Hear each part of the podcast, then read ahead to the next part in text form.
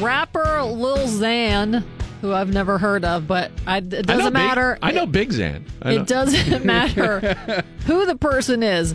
Uh, I know Lil Uncle Xan just survived a binge eating flamin' hot Cheetos sit down. Dude, uh, he, he burned a hot hole Cheetos. like Oh. in his stomach. Pediatricians have been warning about the dangers my of flamin' God. hot Cheetos. Every year, dozens of children visit the emergency room with flamin' hot intestines. Spicy foods Did you ever can have flaming hot intestines? Yes, the I did. Galunki heist. They Just- had a just whole in Jordan. whole Uh, buffet yeah. of those. Spicy foods cause ulcers, gastritis, and inflamed you know where's. Bucky's. yeah. You got a flaming hot one. You had a flaming Buckeye. Dr. By the way, Martha, What did they give you for that? Just some a tux. popsicle? Randy Bauman and the DVE Morning Show. Oh, it's a brand new season for the Pittsburgh Steelers after a win against the Falcons yesterday. Full report coming up. Very excited about. Huge win. Oh my God! Huge. And uh, uh, James Conner with a, with a big day. Uh, goings on in the division there yesterday too, where uh, um, the uh, uh, the Browns ended up winning, didn't they? Yeah, they So upset they- they- the Ravens. So now they and the Steelers are tied in the division, right? That was almost a tie between the Browns and the Ravens, which would have been the greatest thing ever for them to have two, Two ties. ties. Yeah. Um, but big goings on for the Pittsburgh Steelers. We'll get down to the business of that with Mike Prisuta coming up. Val get you going this morning, and I'm telling you, I needed that win in a big way yesterday. That Oh, was we all did. that was The whole cleansing. city did. Oh my god. Team did. We did. Everybody did. Oh, it felt good. All right, Val, what's going on? Here's the Channel 11 Severe Weather Center forecast brought to us by Bridgeville Appliance. It's 67 degrees at DVE. I'm Val Porter. 20 people are dead after a limousine crash in upstate New York on Saturday. In a press conference yesterday, First Deputy Superintendent Chris Fiore with the New York State Police Department says the crash happened after a limousine failed to stop at an intersection, ran into a parking lot, and hit a parked vehicle. Crash happened Saturday just before 2 p.m. in Schoharie, about 45 miles west of Albany. All 18 people in the limo died. Two, Oh, two pedestrians who were hit also were killed. 18 people in a limo? Yeah, I'm thinking it was How- one of, one of those limo buses type things, maybe. How fast were they going? Everybody died? Yeah, That's, that's insane. yeah. I saw this headline yesterday. I was like, that has to be a typo. That Ev- can't be right. Everybody died. That is Tw- yeah, all 18 people in the limo. horrific.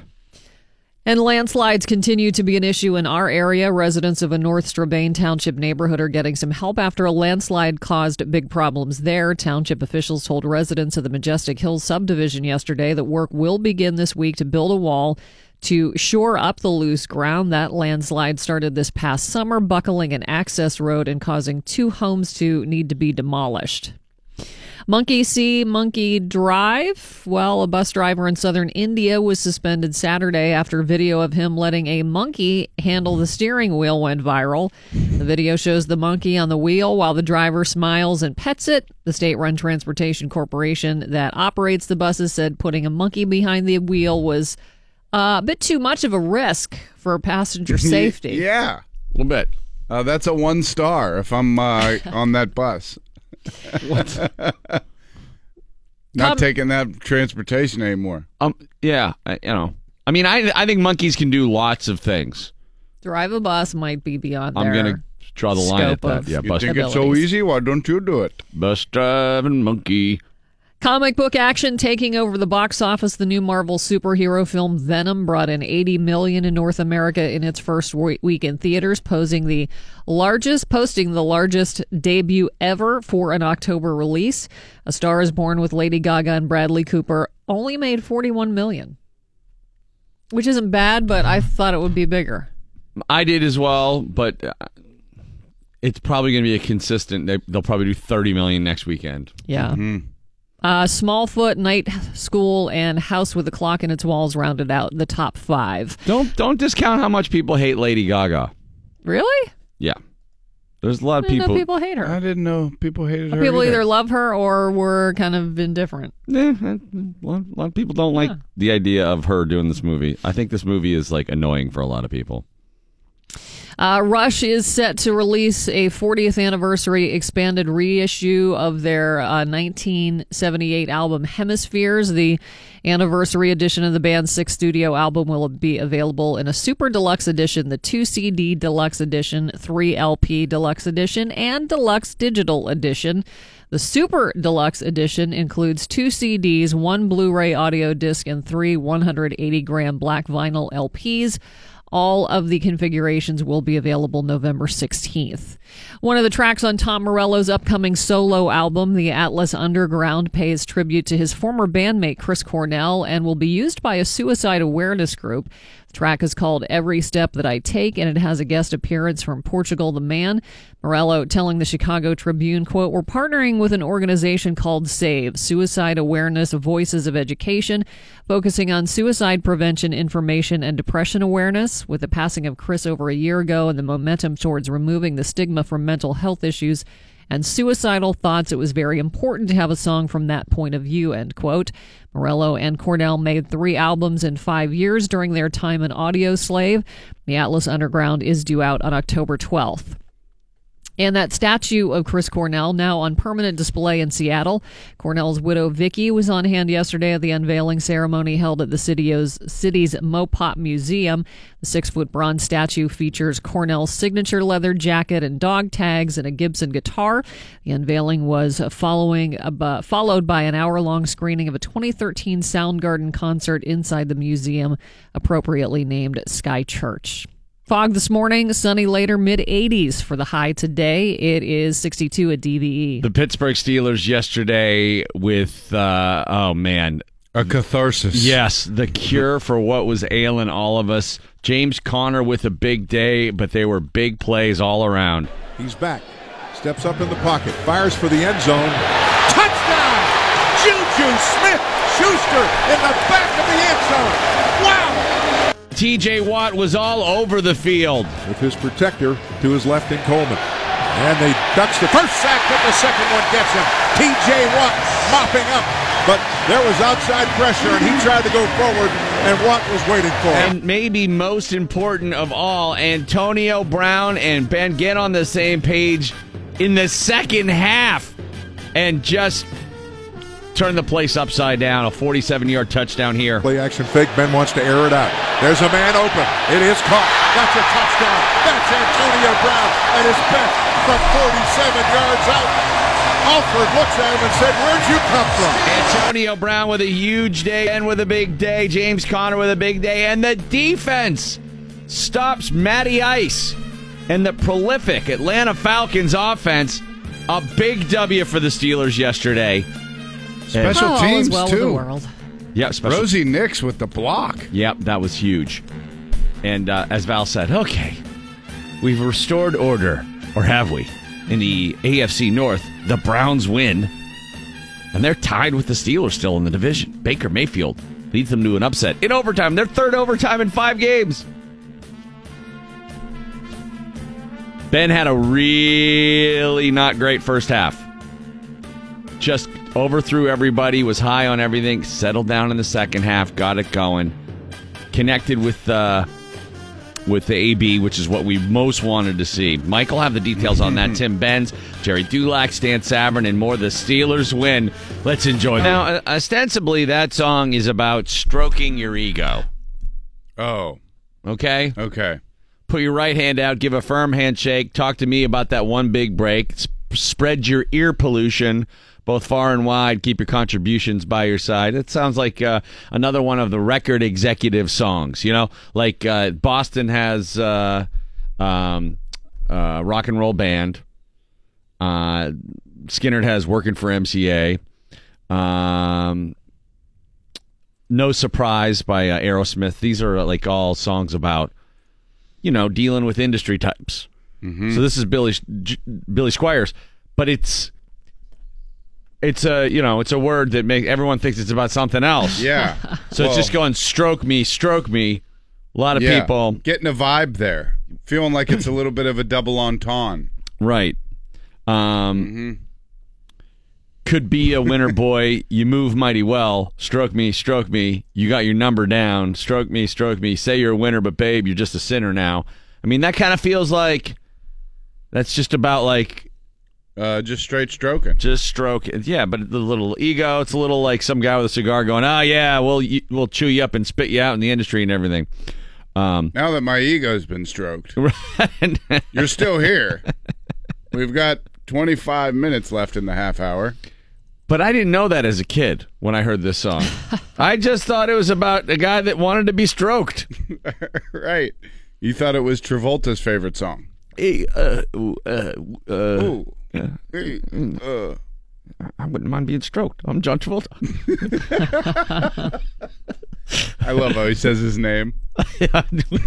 Hey, uh, I'm John Travolta. Better listen now. Said it ain't no joke. Don't let your conscience fail you. Just do the stroke. I thought that meant it was like a dance. Everybody. Do I'm the like, are people doing the stroke? You know, I didn't bit know of a that. dance. Don't you take no chances. Keep your eye on top. Do your fancy dances. You just can't stop. Stroke me. Stroke me. Bill, I think that is the stroke dance. Yeah. He Yeah. was kind of doing it there. two two fists in the It's air. like two, holding two shake weights. That's and right. Kinda pumping outwards. Well, I'll tell you, uh, yesterday the Pittsburgh Steelers. Uh, I don't want to make a stroke analogy. All I'm going to tell you is this: I would have had a stroke if they would have if they would have lost again to the Falcons at home. The Falcons' defense is abysmal, terrible. Awful. Yes, Steelers took advantage of that to the tune of 41 points. If Ben doesn't have a bad first half, it's probably 80 points. They were so they made so many dumb plays in the first half.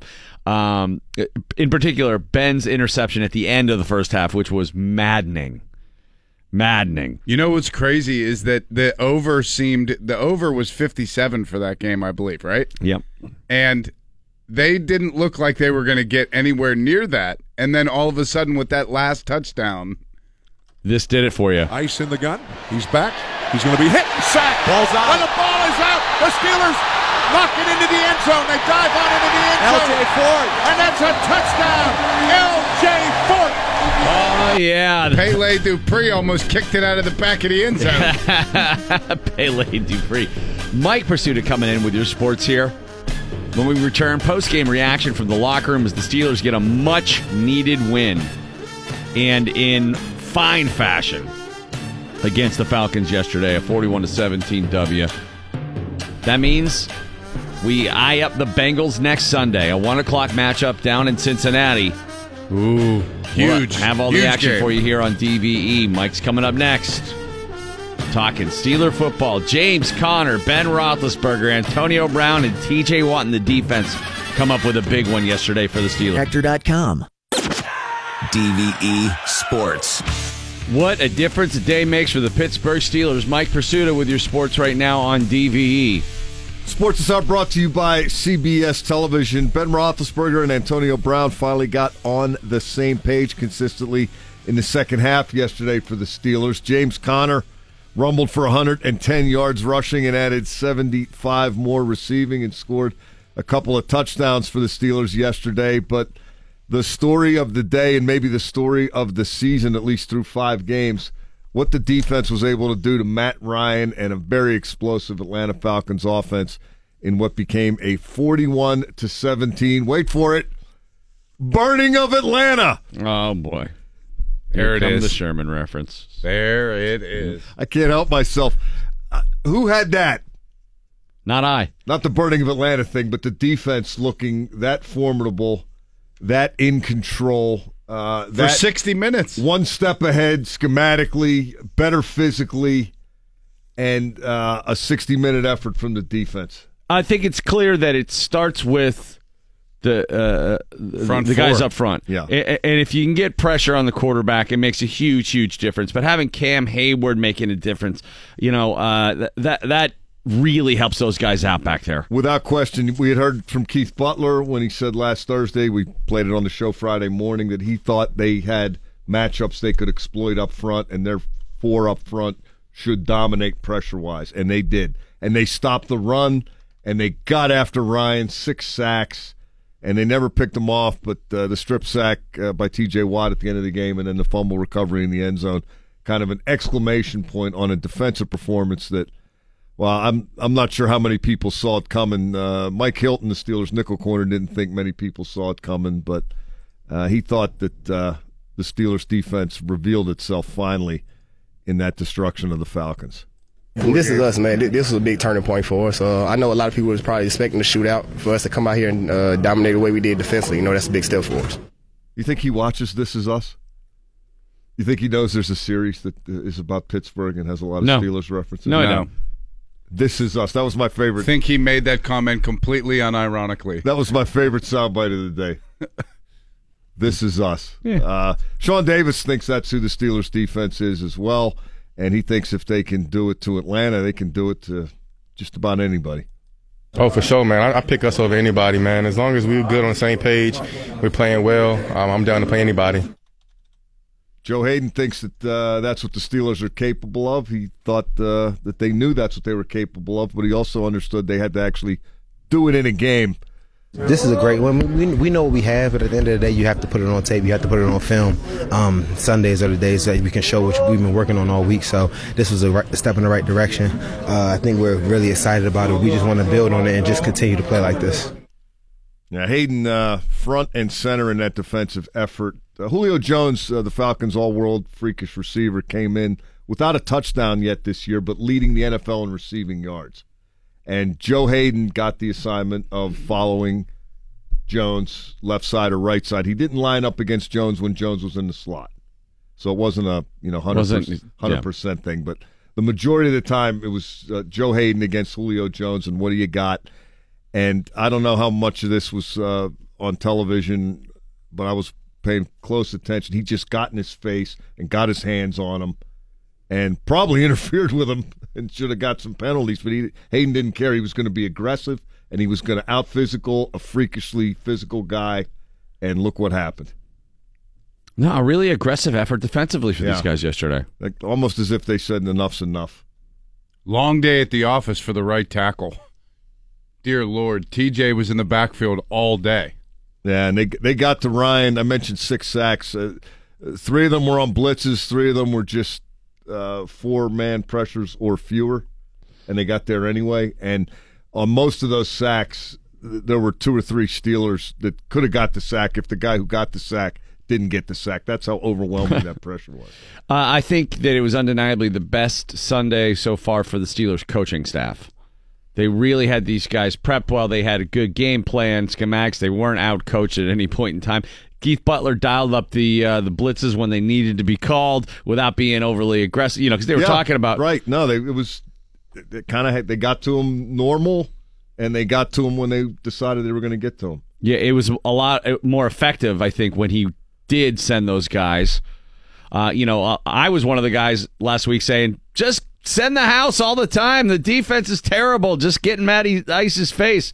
Well, they were able to do that without having to send everybody, and they could drop guys back in coverage. It made a huge difference. Yeah, and, and offensively, conversely, they finally got off to a good start. Uh, the first drive Yep. wasn't a three and out or a waste of time. Uh, The more, running game, oh, no more back. debate about James Conner. Is he number one back? Can we put that to rest? Guy's a number one back. Well, the guy sitting next to me said that we would have been winning by, uh, you know, twice as much if we had Le'Veon Bell Yeah, yesterday. well, he's not Le'Veon Bell, but he's fine. I've been saying this all along.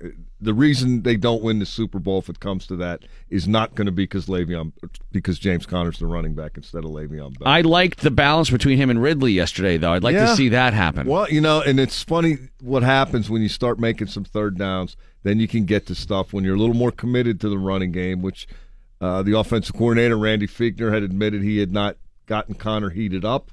Some of that was on him, and it's nice when you can play from a lead, with a lead for a change. That's probably the biggest thing about the slow starts. A lot of people were talking about the starts, and I was talking about the finishes because you know they had they had fallen in big holes and then rallied to tie and still hadn't won but it does give you the whole playbook and lets you kind of dictate and you can do what you want and they did it and uh, what a day uh, the steelers were so good that cam heyward was boring you know in his uh, capacity as captain cam is great when they lose and uh, he always tries to maintain perspective and even keel when they win It's one game. We built on it. Uh, we'll analyze it tonight and tomorrow. But, uh, you know, we just got to build on it. You know, we got one. Now let's go to two. Um, I know we play Cincinnati next week. Uh, and we look forward to the challenge. Cincinnati this coming Sunday. That's a real big game. In Cincinnati, the Bengals came storming back from 17 down to beat Miami. They're 4 and 1 atop the AFC North. Baltimore loses in overtime at Cleveland to fall to 3 and 2. The Brownies are 2 2 and 1 and the Steelers are 2 2 and 1. So there's the division right there. Hmm. like an accordion it's constricting. And the Steelers have the Bengals in Cincy, the Browns here after the bye, and then at the Ravens. so the next month is just phenomenal, and it will be revealing. The Bengals are for real too. They're they're not just off to a hot. They're You know, not they- fluky. all right, I haven't watched the Miami game yet. I'm gonna, Yeah. I'm gonna. I think they're for real this I year. thought Miami was going to hand them an L. I thought it was 17-3 late in the game. I didn't realize it was uh, not that late in the game, and the, they put up 27 unanswered on them, I guess, or 24 unanswered on them, I guess. I did not have a high opinion of the Bengals coming into the season, but four and one is four and one. Mm-hmm. They got some serious playmakers on offense. Don't they kind of have to beat the Steelers Yes, to prove something, if not to themselves, then to everybody else, everybody does, Mike. particularly in Cincinnati? Everybody does. Oh, it's The Escaluzer's looming. I know it hasn't been going in that down direction as often this year, but it's looming. oh, what a matchup. No, no rest for the weary here, Mike. Ah, this is what it should be, right? And uh, this these next four four games, three games. I'm sorry. Um, then you'll be about halfway through, and uh, you see where you are. We will see where we are Sunday, a one o'clock game Or in as I, as we say around here, where you're where at. you are at. Yeah. Sorry, I messed that up. Yeah, you got to end on that preposition. Where you're at. I like where we're at. I like was- where we're at right now. You know where I did not see This that is defensive us. performance coming. Neither did I. I picked 34-28 on the pregame just because that was the score of the Super Bowl a couple years ago. That Atlanta blew the game to New Yeah. England. I thought it was going to be more like along the lines of 44-38. Yeah. Me too. I think everybody did. Did not see that defensive performance coming. Is that who they are? I don't know. That's why I thought they deserved that moment when they took the picture in the end zone. And you know, normally I hate that stuff, and my first instinct was like, ah, don't. Uh, but you well, know the what? Colts did it down by two touchdowns, That- didn't they? That's why I reacted that way because you know. This I think- just in, NFL guys celebrate a lot. yeah, you got you can't get upset about that stuff, and they deserved it. They had an awesome day, a huge uh, day. What an exclamation point for those guys. Yeah, and they uh, they worked hard to get to that. So uh, I hope you know they can enjoy the next 24 hours before they really get down to business. So have a good day today, D, and then start getting ready for the clown show. I'm not sure what to uh, what the talking points of the narrative's going to be this week because there's really nothing to bitch about. Uh, the kicker, Yeah, missed another extra point. third one. I mean, Boy, there are a lot of those missed around the league too. ever since they moved it, that was a good thing. I think they Getting screwed worse, up. though, don't you think? I Well, don't, I yeah, don't have Yeah. any numbers in front of me, but I'm just watching the scores eye and- test. Yeah, people are Guys are them missing all them over right the and league. left. well, they're Yeah. not gimmies. right and left because Yeah. it's not down the middle. Yeah, they're not. They're not gimmies. Um, That's how you miss, right or left. But the kickoff, I mean, they are so clearly they have identified what point in the game is the most uh, or has the most potential for concussion. Uh, you know, people suffering concussions on a play. So they have identified that as here's how we're going to get sued the most in the in the future. So let's remove it because when you watch kickoffs, you know, my buddy and I at the game yesterday, just watching the uh, the kickoff kick team, they don't even touch anybody. Nobody touches each other. They just run down the field now, and it's it's over. It's you know, Yeah, I'm surprised. eight times out of ten, it's a touchback. and and there are a lot of uh, returns that are not getting past the 25. I thought there would be more kind of gimmick kicks. Nobody's doing that. Um, I thought, eh, you know how they could do it? I was thinking about it yesterday, Mike. If touchbacks went to the 30 instead. So you're giving them a 30 yard window to try and improve on instead of the 20 yard window. Yeah, it just it didn't work out the way I, I thought it would. They're, they're either blasting it through or uh, they're getting down there. I thought without that running start, that would be a big I- factor on the coverage. Yeah, and guys get to zero to 60 fast enough. I guess they're getting down there anyway. Yeah, dudes are fast. What a game yesterday. Pittsburgh Steelers with a big W. 41 17 blowout at home over the Falcons. And it's weird to call it a blowout because I still felt like they were in the game in the fourth quarter. Uh, you know, it's pretty combustible offense. And hey, what the Steelers' offense did should have been done. That Atlanta was already down three starters, and then Grady Jarrett, their best defensive tackle, did not play because of a knee injury. He wasn't active. So you, you had your choice. Do you want to run or throw on these guys? And they did both. And, you know, next man up is great. You lose four quality starters, you're cooked. You're not Right. repla- you're not replacing that. That's the only. That's the only thing that I tempered my Yeah. excitement with yesterday, knowing that that defense is awful. But offensively, the last couple games, even though Atlanta lost them both, they had scored 37 and 36 points. They had yards all over the place. Ryan had eight touchdowns and no interceptions. Those receivers were running all over uh, on everybody, and they got uh, the running back uh, Devonta Freeman back yesterday. I thought that was going to make a bigger difference, and it didn't So at all. Did I? They did very little. He Pretty good tackling in the open field, I thought yesterday for the defense as well. Edmunds on Freeman, one particular yeah, third that was down. that was a big tackle. couple of penalties, which Mike Tomlin was uh, stewing about afterward. And Man, he some was of the players were scratching their heads. Uh, he's going to get fined. The Yeah, TJ probably. Watt one was, I thought, egregious. well, I thought the Bostic Barely one too. him. Didn't Bostic like slip when he was getting up after a sack and he just kind of fell on him? It, it wasn't an egregious thing. It just happened. I mean, that can't be a penalty 10 seconds after the play's over, right? Oh, it feels so good to have a Steelers W, but it don't get any easier. This Sunday, the Steelers and the Bengals, a one o'clock start in Cincinnati. The pregame, nine a.m. here on DVE.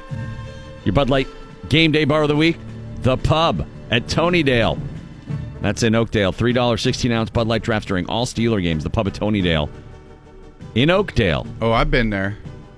The Pop. That's a nice establishment. There you go. That's your Bud Light game day bar of the week. Val's got news top of the hour. We're going to talk about the 10 little things that stress us out every day. Tim Benz, Jerry Dulac, Stan Savran with our Power Hour of Steeler talking. Oh, these will be fun today. Steelers.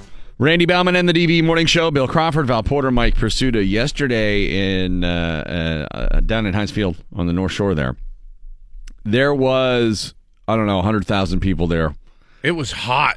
There's so many people who were there just for the party. It was Humid. packed. By the way, 64 and change. Not bad about what I thought. What is a cell out there? 68. Wow. About what I thought it was going to be. I thought it was a little more than I thought. I was sweating gumballs just hosting the uh, the tailgate, so I can't imagine what it was like in that in that stadium. I, I ta- sensed a town that was really ready to bail. Oh yeah, I Go talked to a that lot of people who said No that doubt. that was their last chance. They were giving them one more chance. That Now yes. everybody's back in. Oh yeah, now everyone in full. just when I think I'm out, they pull me back in. well, with the temperatures being what they were yesterday, I Couldn't can. have been comfortable on that one side. Oh, the The sun. sun side. I mean, it is so. It's on on that east side there. It is just brutal.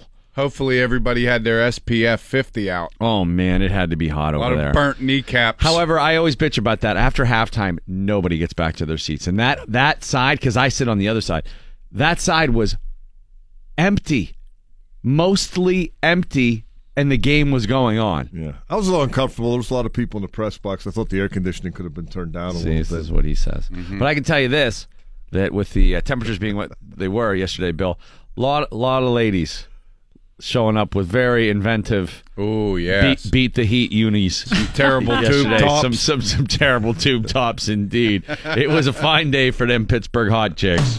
Look at that chick right there. The one who's stumbling, man. You think she's drunk? Or is it just because she's wearing high heels that are way too high and inappropriate since we're at a Steelers game? Still, man, there's something about her, man. I don't know what it is. The French nails from Hollywood Nails. The jean skirt she bought at Forever 21 on sale. The Hines Ward jersey she's got tied up in a knot. She's Pittsburgh hot. Too much makeup on a kind of pretty face. I want a girl that is Pittsburgh hot. Pittsburgh Orange skin from fake fake, eight or nine pounds overweight. I want a girl that is Pittsburgh hot. Pittsburgh, Pittsburgh hot. Know, I seen her at a Penguin game once, man. She had this slutty cut up Malkin jersey on. It's a hard look, man. She had to hem off the M in the end so it read Alki on the back. That's like funny hot. I know she almost looks Latino. She's so orange cool. Still kind of hot though. Wardrobe from Wet Seal and Dick's Lady Section. I want a girl that is Pittsburgh hot. Tattoo eyeliner, give her protection. I want a girl that is Pittsburgh hot. Pittsburgh, Pittsburgh hot. Terrible towel sewn into a skirt. I want a girl that is Pittsburgh hot. She makes a dress out of an oversized shirt. I want a girl that is Pittsburgh hot. Pittsburgh Flat iron hair and a halter top. Pittsburgh hot. Spread out, you meatheads, give me a shot. Pittsburgh hot. Throwing up Jaeger in the parking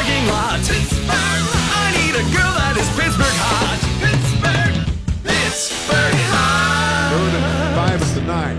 Pass. Caught. Touchdown. Antonio Brown. Steelers with a huge win at home yesterday over the Falcons. More to come on that, Tim Benz, Gerry Dulac, Stan Savran, Mike Prisuta with post-game reaction from the locker room. Ben rebounds from a pretty uh, not so great first half. No, he didn't. Connect with AB. Yeah, No, you, he didn't. Fine. You, you and he had a little bit of uh, contention over whether or not What? his first half was. Uh, What'd you see? I didn't see anything. No, it was all up, Mike. I saw 100 yards, couple there were, touchdowns. There were no downs. Well, I mean, I, I, I, I actually, I'm surprised he didn't own up to not having a great half. It was that obvious in the first half. I mean, it ended with him throwing a pretty bre- bad pick, but he defended that. So he was taking a shot. Wanted to give his guy a chance to make a play. Yeah. Well, uh, he made plenty of plays in the second half. The Yes, two of them did. connecting. James Conner, Antonio Brown. Well, that uh, deep ball touchdown was perfectly placed. Perfect Brown, throw. Brown beat the corner off the line of scrimmage, off the press coverage. Uh, it was single high. The safety wasn't going to get there in time. He almost did. It was really ex- that play was really exciting. Have, like in the stadium, that just it was you electric. see it You saw it unfold. unfold, and everyone knew he had him. You're like, you got him. Everyone's yelling, you got him, you got him, you got him. Play and they had not connected on that all year long, and then to see it happen like that, oh. That was majestic. I mean, it was it was breathtaking at the time. I can tell you, from a Steelers fan who was completely frustrated with how the season's gone, that was just like, oh my god, that was like Jonas Salk giving you a shot. That was an up. No doubt. That was an up. So was the out that he threw to AB on the other side of the field. The- Oh, that was a on the crazy. line, yeah. I mean, you don't think Ben thought he had an uneven day? Look at the emotion he showed after that touchdown. All right. Well, more to come. Val's got news after the break. We're going to talk about the little things every day that stress us all out. I don't necessarily want to see your baby unless it's in person. Then I like to see your baby. Baby smells. I don't want to hear the cappuccino machine start. You ever hear that when you're around a baby? No. That's it, like the, what, what the hell's that? that's them pooping. Oh, Oh, that's the cappuccino machine. That's the crappuccino. Oh, my. I'm like, what? What was that? Does she call out whose name is supposed to change? Linda. Linda. Your diaper's ready! Your ready. diaper's ready. Write it on the side of the diaper. Here you go, Linda. Spelled her name wrong. Randy Bellman and the DVE Morning Show. Well, the Steelers kept from filling their diaper again yesterday. They're big boys now, Bill. Put the big boy pants on. James Conner with a big boy afternoon. Conner gets the call up over the pile, and he does get in for the Steelers touchdown. James Conner, his fourth of the season. Oh, yeah. James Conner had a huge day yesterday. In the second half, Ben and AB really get connected.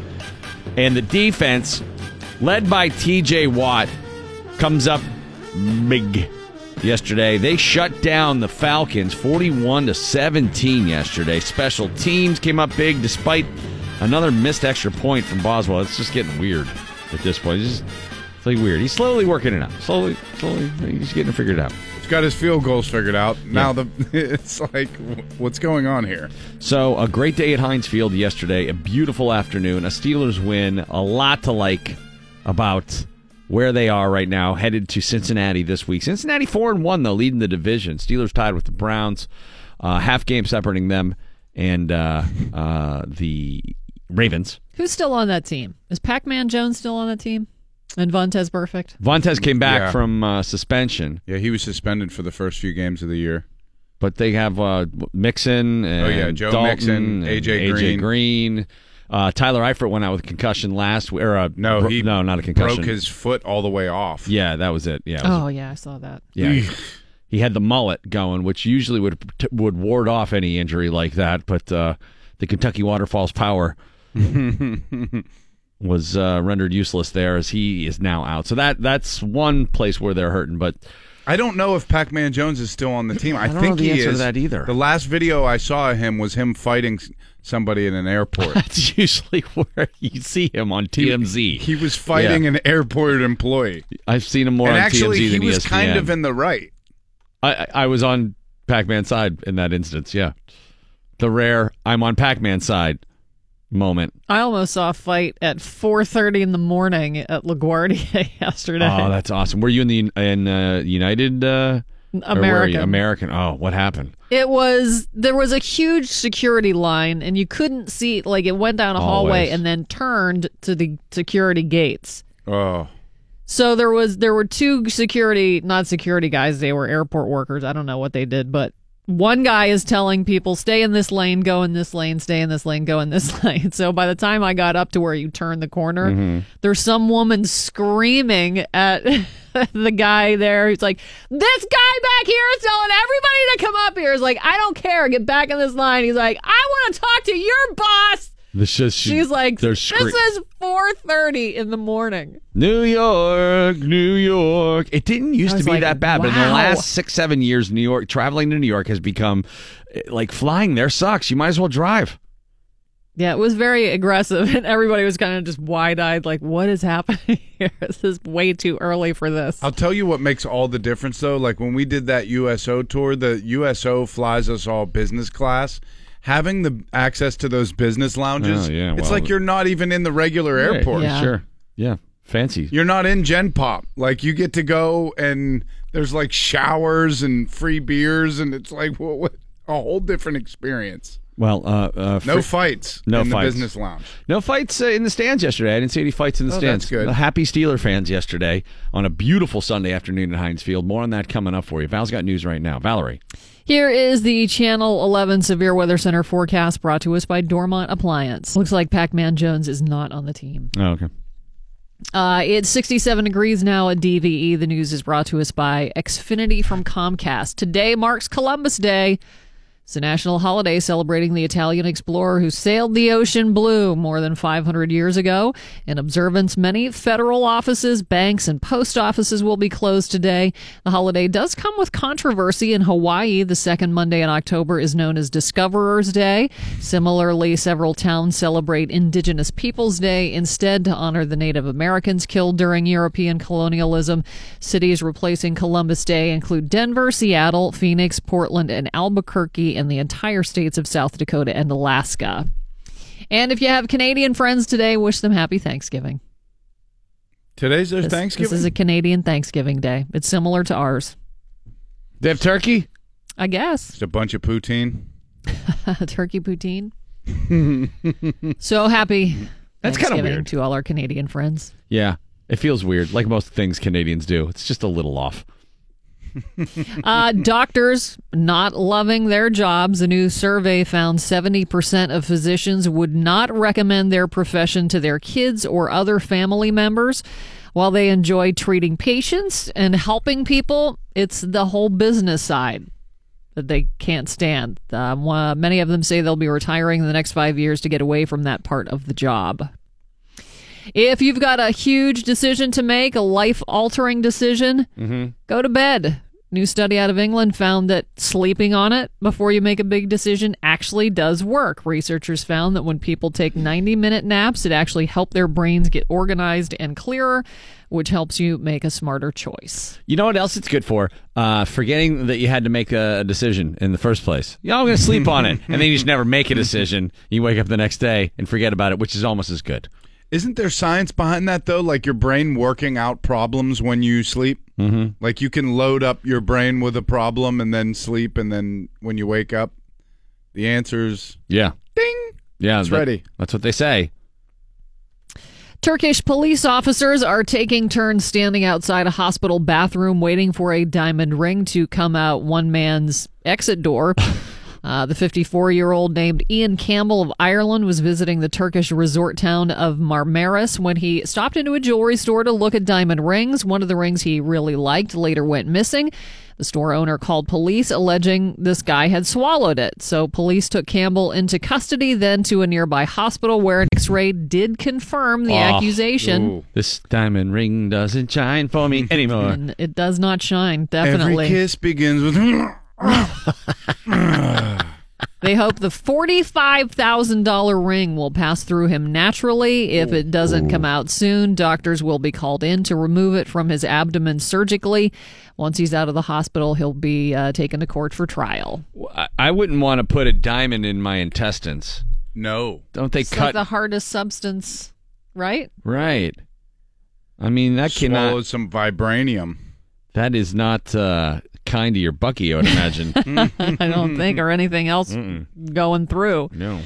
Well, there's an endless list of things that stress us out. What are those little things every day that stress us out? Those things that really irritate us. Uh, a rude waiter is on the list. Or if you're a waiter, a rude customer. Yeah. Uh, being on hold with customer service, annoying coworkers, misplacing your phone, being late, traffic. This is stuff that happens every day. Misplacing your wallet, screaming kids, slow internet, and when your computer freezes up. yeah, those last two are kind of pale in comparison to the frequency of the other ones. Screaming kids is really tough. All my like my whole central nervous system shuts down when kids start screaming. I I can't think. But you guys get used to it. Parents get used to kids screaming, and it becomes kind of background noise. And I can never get it. To me, that is like the first sign of, oh, I'm not fit for this. Because I, I hear it and I'm like, oh boy. I- I don't I'm not used to it. I it still goes to a right to a nerve in my brain. Yeah. I and it can't starts to pick away at madness. I can't relax around kids because even though I don't have any kids, I still feel like I have to watch them. Right. I don't know why. I just feel this need to take care of all the kids who are around. Never go to the wave pool valve. yeah. Just a nervous wreck. Careful, careful, careful! Oh my careful. God. Oh my Don't do God. that. Do you have water Get wings? Careful. Can he swim? It's so weird. Where's your mom and dad? Well, the other thing that's difficult is you can't discern between what is just a kid screaming for effect and having fun and, oh my God, my knee has just fallen out. Right. Yes, that's the problem. They oh, I just there's cut my foot off. You, you They know? don't have a lot of range in their screams. Not a lot of versatility. What is that? Are you dead? Uh uh no, she took my lollipop. Okay. oh, I have Well, g- great admiration is- for, for parents who deal with that. You know, Are you shattering to a child. the lollipop Yes. stealing? Oh, absolutely. That is that for them is an emergency. Oh yeah. Tom Petty and the Heartbreakers are set to release their first ever career spanning hits collection, the 38 track two disc The Best of Everything. Covers Petty songs with the Heartbreakers, solo hits, and work with his early band Mudcrutch. The set includes the biggies like American Girl, Free Fallin', uh, Don't Do Me Like That, and The Waiting, plus two unreleased tracks, For Real, and an alternate version of the collection's title track, The Best of Everything, will be available on November 16th. The Rock and Roll Hall of Fame will announce the nominees for the class of 2019 tomorrow at 8 a.m.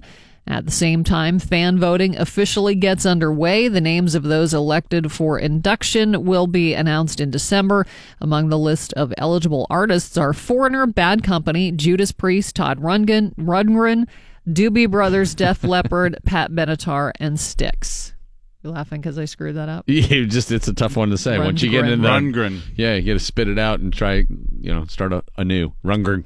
And Jimmy Page will be discussing the new Led Zeppelin by Led Zeppelin book with CBS News course- It's all correspondent. pictures of the vantage point from my sitting room where Robbie Williams is weed whacking day and night. Uh, they'll be at the National Portrait Gallery in Washington, D.C. on this morning's CBS This Morning. Fog this morning, sunny later, mid 80s for the high at 67 at DVE. So the Steelers with a big win yesterday, but a big event on Friday night. The Steelers fashion show. Oh yeah, So much fashion. that's right. Fashion. Bill Crawford was a part of the Steelers fashion show this this past weekend. Yeah, dude. Oh yeah. How'd that go? It was awesome. They Yeah. teamed me up with Missy Matthews, and uh, I cramped her style just a bit. She's so good at what she does, and then they put me in this goofy jacket.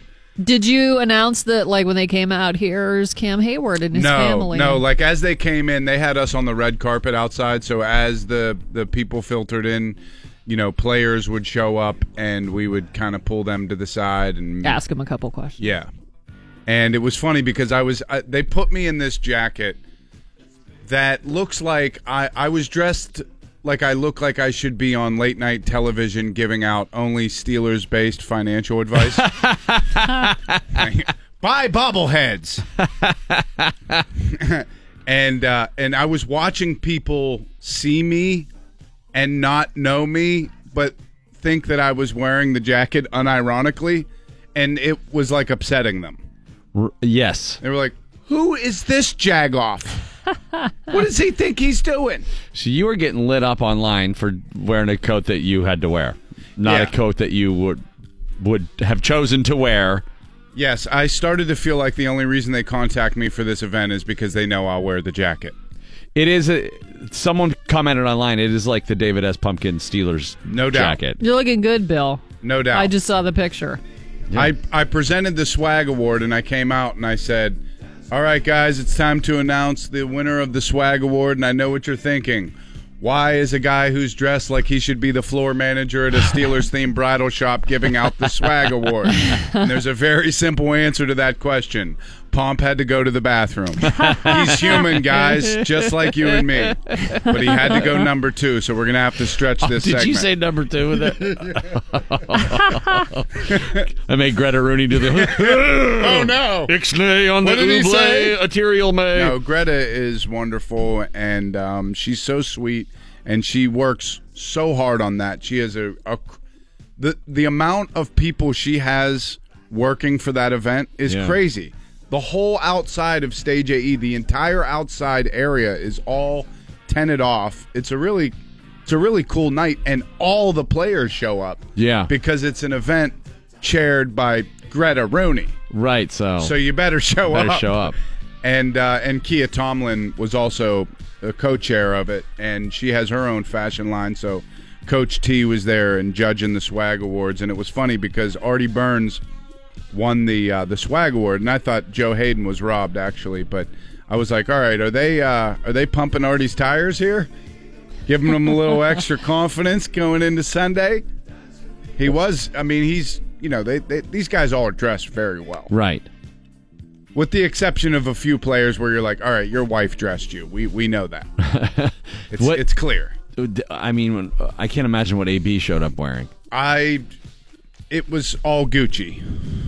Just a, a complete Gucci suit.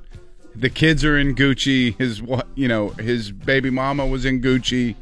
And it's hilarious because at one point like Ben was getting ready with Ashley and the kids and he's in the back and it's such a there, there- there's so much chaos going on backstage. And they're like, "All right, where's Ben? We have to we have to get Ben out there." They're like, "Ben's tying his shoes. Send a model." And they they send this model, and she goes out and works the runway, and she comes back, and they're like, "He's still he's still tying his shoes. Send Walk her slower. again." Oh my god. And they sent this poor girl like four times. Oh, are you serious? Yeah. How bad of a shoe situation I did like, Ben have? Ben, what Get are him you some wearing? How loafers. many shoes did he put on? Good lord. Was he tying the whole family I think shoes? he was tying the whole family shoes. Oh, And together? it's very difficult. yeah. So then they all fell backstage. Yeah, they, they all fell down. oh, I shouldn't have Oh. tied these together. Bad What am. I doing? But uh, but it was a just a, a really You didn't get to walk the runway? night.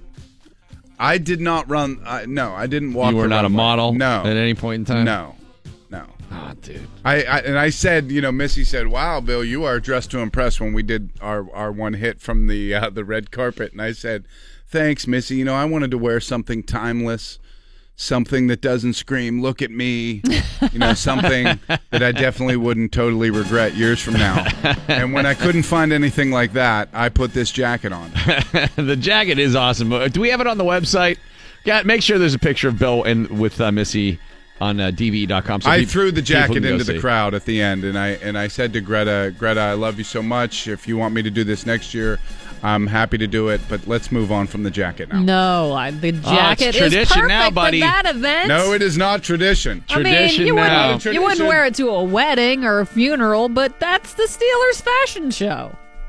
I probably could wear that to a funeral in Pittsburgh. The You'd probably be Steelers. buried in it. That's true. The Steelers D comes up big yesterday. At the end of the game, they put an exclamation on uh, the uh, the victory, and also for the gamblers out there, L.J. Fort and T.J. Watt help you hit the over. Ice in the gun. He's back. He's going to be hit. Sack. Ball's out. And the ball is out. The Steelers knock it into the end zone. They dive on it into the end zone. LJ Fort. And that's a touchdown. L.J. Fort. Big turnaround for the Steelers defense yesterday. T.J. Watt, Cam Heyward, big games.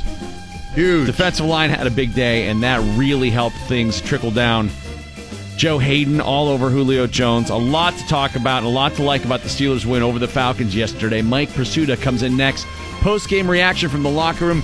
Uh, everything that you wanted to improve, except for maybe like the Boswell situation. Yesterday, you saw stark improvements. No doubt. Ben and AB, it happened in game. They had a not great first half. Second half, lights out. They had Ethernet yesterday. Mike Prisuta, Sports Next. The Steelers with a huge win over the Falcons yesterday. DVE Sports. Oh, what a W for your Pittsburgh Steelers yesterday. A huge win over the Falcons. Mike, the best part about it was that every area of concern yesterday seemed to turn around, save for Boswell missing that extra point. They really seemed, even the punting game, Barry, you know, uh, uh, drilled one. So you sleeping at night again now, even with Jordan Berry? I know that's been a concern. I'm not sleeping with Jordan. It was Berry. one of yeah. I don't like giving you know free field position to Putting teams. I don't there. like that. But T.J. Watt in the defense, awesome yesterday. The secondary didn't look you know terrible against Matt Ryan for crying out loud. Kind of looked like they knew what they were doing, A didn't they? A little they? bit, and I think a lot of it. Joe Haden shutting down Julio Jones Yeah. had a lot to do with that. That was critical. But Cam Heyward and the down lineman having a big game, getting a rush on Matty Ice made all the All difference. day. Made all the difference. Sports is are brought to you by Blackish on My 22. There were some significant revelations yesterday in that Steelers 41 to 17 win over the Atlanta Falcons and Matt Ryan and a great offense. Terrible defense, but a great offense. So the 17 allowed is significant. Um, in terms of those revelations, uh, I just foreshadowed. Number one, Steelers apparently are not completely incapable on defense. They can play defense when they practice well and have a plan and execute. Number two, defensive coordinator Keith Butler, uh, he can tell his wife, take the daggum for sale sign off the daggum front yard. We're going to hang around another couple weeks. Randy Fichtner put out a balanced offensive attack yesterday. Number three, James Conner can run the ball just fine. Yeah. He's not Le'Veon Bell, but he is not the reason that it's all falling apart. If it is in term, if it is destined to all fall Right. apart. Boy, he at was some great point. yesterday. And number four, and this might be the most significant globally, as Mike Tomlin might say. Uh, the league's got a problem with this transition in officiating. Mike Tomlin critical of the officiating yesterday. A, you don't often hear him do that, and B, it's pretty rare you hear a coach that just won forty-one to seventeen going ballistic over the officials. But uh, here's what uh, Mike Tomlin had to say. He was asked about hands to the face penalties, and he said, uh, "Well, that those are understandable, but a lot of the other yellow flags were not." Those look like legitimate calls. We got to be better there, but some of the other stuff, man, is a joke. We we got to get better as a National Football League. Man, these penalties are costing people games and jobs. Uh, we we got to get them correct, and um, so I'm pissed about it, to be quite honest with you. But that's all I'm gonna say on it. I would ah. assume he's talking about the roughing the passer on T.J. Watt and the roughing the passer on John Bostic, but that's just an assumption on my part. Bostic was the one, one where he went low. Well, the Watt Right. went No, low, Watt but he was low, trying to get out of the way. was- I think he hit Ryan's knee with his arm, incidental contact. That was kinda. ridiculous. And Bostic, was, he shared a sack with Cam Heyward, and then it looked to me as if as Bostic was getting up, he just kind of fell, and he he fell on Matt Ryan, so they threw the flag eight seconds after the play was over. What did Mike Tomlin say that would be finable? He said we got to get it right. The only Said- thing if said he- it's a joke, didn't Uh. he? Let's hear it again. Those look like legitimate calls. We got to be better there, but some of the other stuff, man, is a joke. We we got to get better. There, there's your finable. I don't think the NFL wants to hear its coaches saying its refereeing is a joke. Well, I think he spoke for a lot of coaches. He might have whatever I think he fine spoke for a lot of Yeah. players. I think he spoke for a lot of fans. I think, No doubt. He might get a sponsor for that fine. Brought to you by Budweiser. This league is a joke. Brought to you by Jackie the Joke Man Martling. Right. Uh, on on the plus side, uh, you mentioned uh, Cam Heyward and those guys up front. That is really where it started. They were dominant, and uh, Mike Tomlin appreciated that. I just thought our big people won. Um, Cam Heyward and company. Obviously, T.J. Watt had a huge day, but I just thought largely them guys won one to one on ones, and and and that's what's required. And boy, when they do that, it, it, in retrospect, you understand how much they hadn't been winning over the first four games, right? Mhm. I mean, they just uh, that was front front to back, top to bottom, defensive execution. Um, Cam Heyward, uh, a big part of that, and uh, as is his habit, after wins, he's kind of low key. After losses, he's usually uh, raging against the machine and calling everybody out, including himself. Uh, he was willing to uh, acknowledge when pressed yesterday that uh, it was a pretty good day defensively. It's never as bad as it seems. It's never as good as it seems. But we had a good day. Offense played well, started fast. We were able to respond. We didn't get off the field right away, but they didn't, we didn't surrender points. TJ played well. I thought the defensive line controlled the uh, line of scrimmage. Uh, we rallied to the ball. I really didn't feel like there were a lot of big plays on their side of the ball. Cam Keith Butler talked a lot before the game about he thought you could get pressure before. He liked the matchups, is how he put it. Did you exploit that?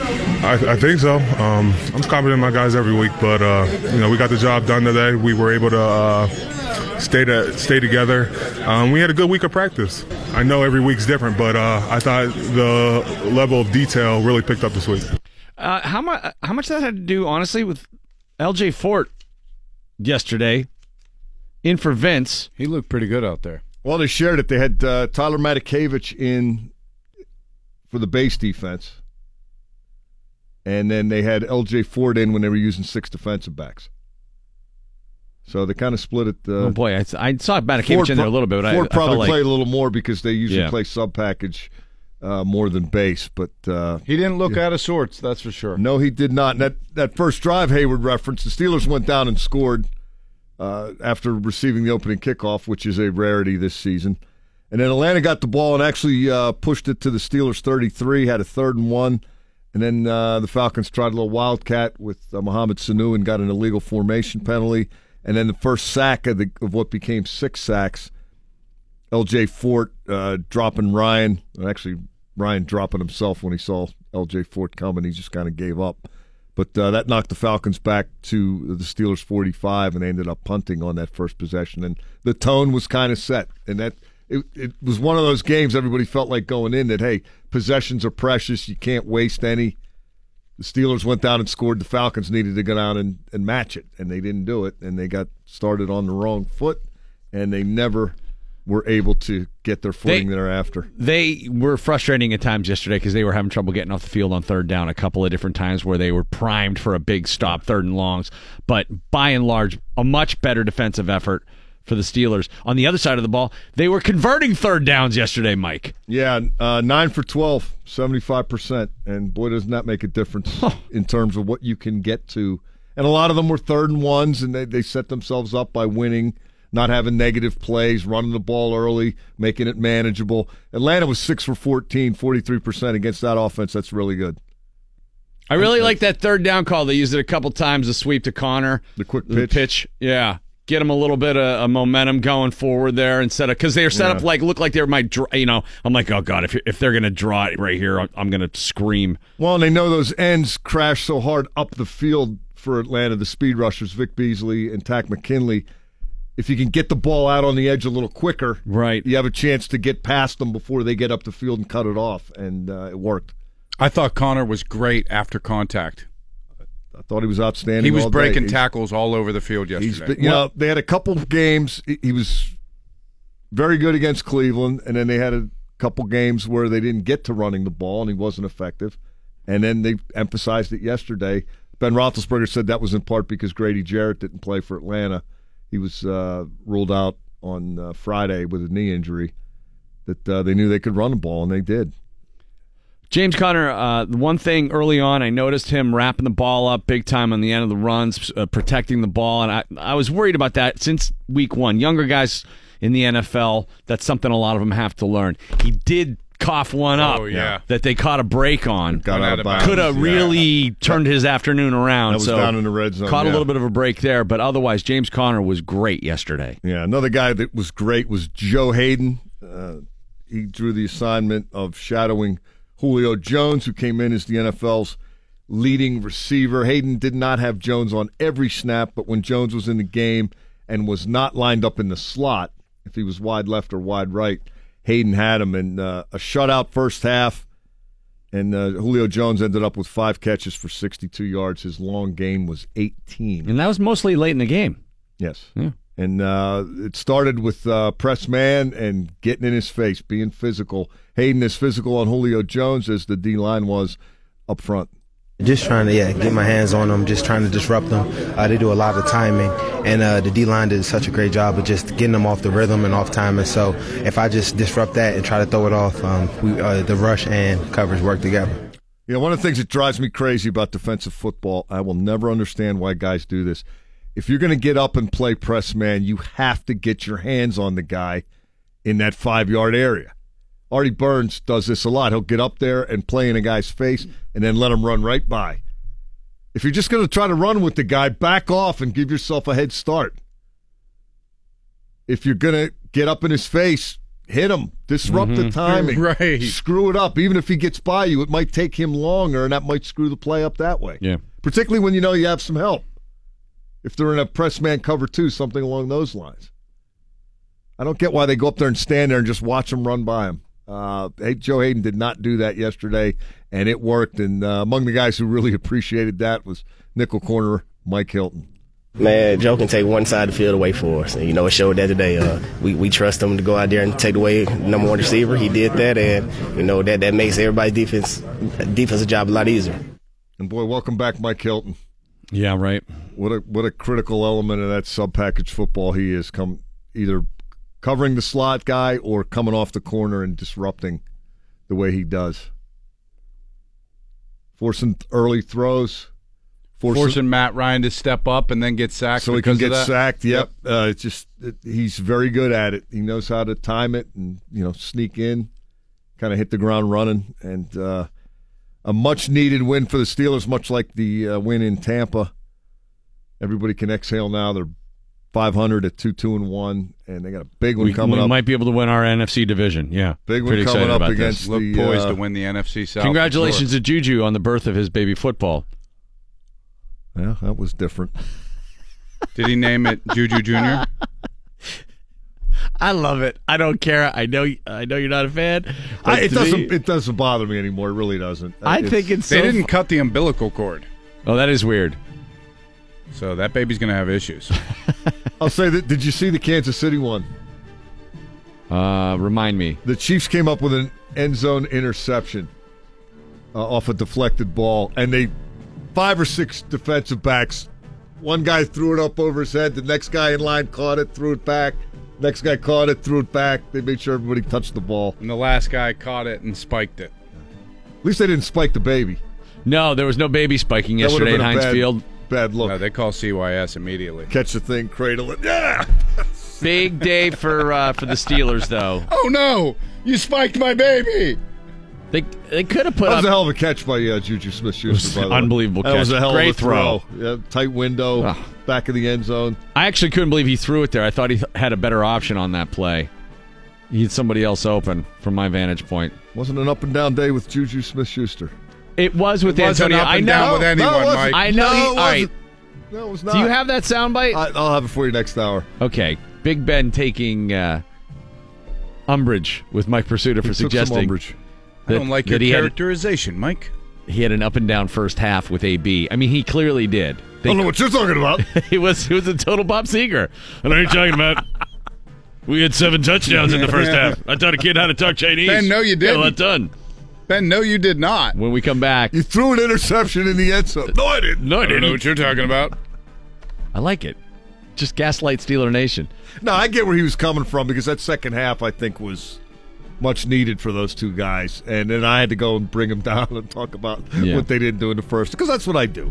Yeah. I'm the guy that asked about what didn't go right when seemingly everything went right all day. Yeah, everybody is like sighing, uh, you know, relief. Hey, and- yeah, yeah, a couple win. touchdowns. You're like, hey, what about the how part that about the- sucked? Yeah. Talk about that pimple on your nose. we come back. Top five plays of the game yesterday. Steelers win. Randy Baumann and the DVE Morning Show. Mike Prisuta and Bill Crawford and I here for the five plays of the game. Top five plays of yesterday's Steelers W over the Falcons. Mike at number five. Danny Smith can afford a whole bunch more gum. Is that dad gum? Yeah, Just regular gum. that's Keith Butler's dad gum. Got him a whole box of it. Rosie Nix comes up big time in the third quarter, a couple minutes left. A punt block that really helped to uh, start to solidify this win for the Steelers yesterday. Oh, it is blocked. Partially blocked. Rosie Nix, and he got it. This the punter has it. He's going to be hit hard back at the 17. It looked like he was going to launch it, but Matakevich got there and blocked it, and the Steelers end up with a ball going the other way. Now it was Rosie Nix, but still, There's only one number off. yeah, we Rosie, were you're all right. and we were talking about uh, whether or not you can advance it as the punting team or what happens there. There's some goofy rule in effect about the ball going over the line of scrimmage versus what happens behind the line of scrimmage. I'm gonna have to revisit that that rule Because I wasn't sure that they put it where they were supposed to there, but But a huge series of plays for Nix. Blocks a punt, and then he blocks for Conner to get right into the end zone. leading Conner around right end. James Conner on the first possession for the Steelers to open the game. You know, this was so big for them to set the tone. And Randy Fichtner said that he had not done a good enough job so far this year, creating a nice balance in the offense and getting Conner going early. Heating well, him up is what he. Boy, did he heat him up on that first drive. A total of 72 yards combined offense for James Conner that culminated in a one yard touchdown run, your number four play of the game. Conner gets the call up over the pile, and he does get in for the Steelers touchdown. James Conner, his fourth of the season. and 29 yards uh, receiving, 43 rushing on that drive, and the reception, 27 of the 29 yards were after the catch. His uh, yak much better than it had been in the first couple of games. He's seemingly starting to, you know, it's like we always hear how Sidney Crosby always spends so much time on the little parts of his game that he wants to improve. It seems like James Conner's done a good job on a couple of big things for him. Number one, he was able to get to the check down real quick, be open for Ben, but the yards after the catch thing, he's really improved on. Ball security, another thing he seemed to focus on yesterday. He did lose the one, as I pointed out earlier, but you watched him, Mike. He was covering it up as he was getting tackled. He seemed really cognizant of ball possession. You know, and Ramon Foster uh, mentioned this last week. He said Conner went to him when the running game was not productive and said, "What am I doing wrong? What do I have to do better?" He's really attacking it as Conner is as hard as Mhm. he can attack it, and uh, he's fine. He's not Le'Veon Bell, but he's fine. Number three, Ben and AB did not connect really well in the first half. Couldn't happen. They were Yes, trying to force in. I don't know what you're talking about. It was just not happening. I don't know what game you were watching. But the beneficiary of uh, AB being doubled up all the time so far this season, I mean, Yeah. no question, Juju has really, uh, really uh, shined when it was important. And uh, an 18 yard touchdown catch, a marvelous throw by Ben, but a fantastic catch by Juju for the touchdown. This is your number three play of the game. He's back. Steps up in the pocket. Fires for the end zone. Touchdown! Juju Smith Schuster in the back of the end zone.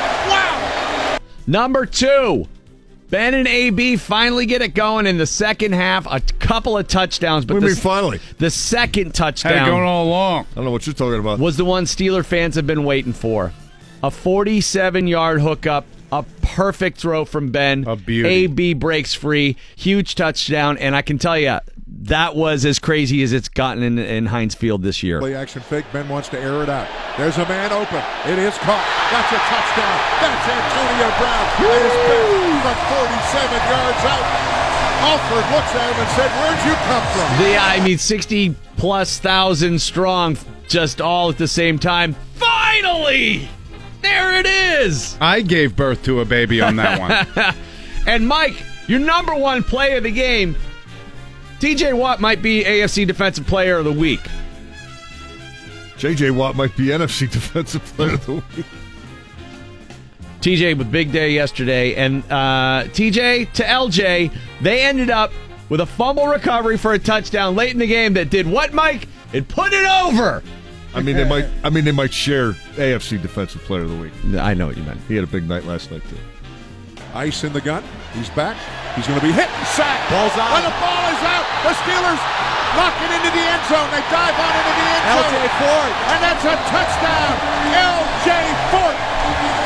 You can call him Ray J, or you can call him TJ, or you can call him LJ. Game was over at that point. It was over. And Mike, you know what they say? When it's over, It's over. The Steelers with a huge win at home over the Falcons yesterday, 41 to 7. Turkish police officers are taking turns standing outside a hospital bathroom waiting for a diamond ring to come out one man's exit door. Uh, the 54 year old named Ian Campbell of Ireland was visiting the Turkish resort town of Marmaris when he stopped into a jewelry store to look at diamond rings. One of the rings he really liked later went missing. The store owner called police alleging this guy had swallowed it. So police took Campbell into custody, then to a nearby hospital where an x ray did confirm the accusation. This diamond ring doesn't shine for me anymore. And it does not shine, definitely. Every definitely. kiss begins with. Bellman and the DVE Morning Show. Pittsburgh Steelers with a big win over the Falcons yesterday, and it's like none of that other stuff ever happened. You know? All's right in the world. Oh yeah. It never really no, it didn't happen. Don't don't even think about it. We're 1 to 0. I'm starting my season right now. That's right. This is quarter number two of the season.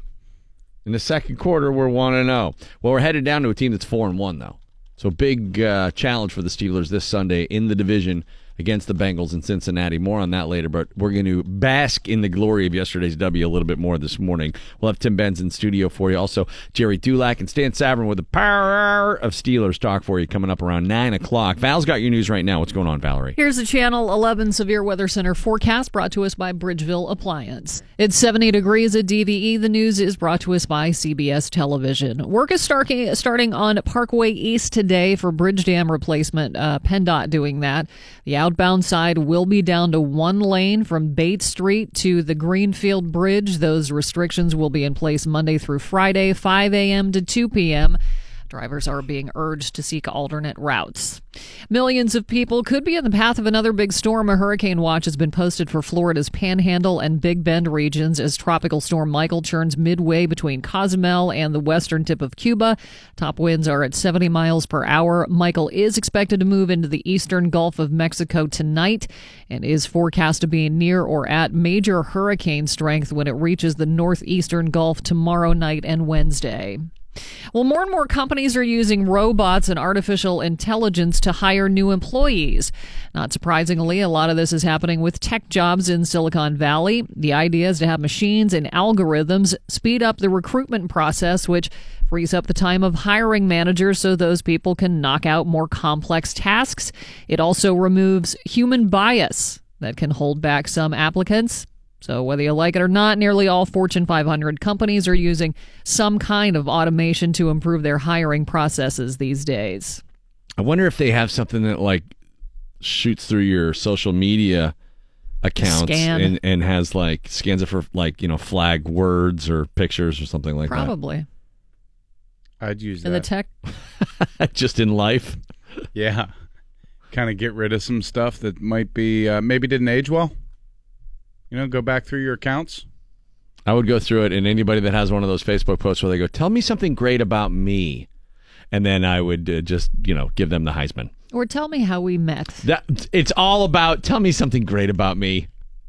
It's so weird. there have been times was when I so want to say, we never have. Yeah, right. exactly. Yeah, never met you. In England, a cleaning service company that features naked cleaners is thriving. The Naked Cleaning Company doing so well.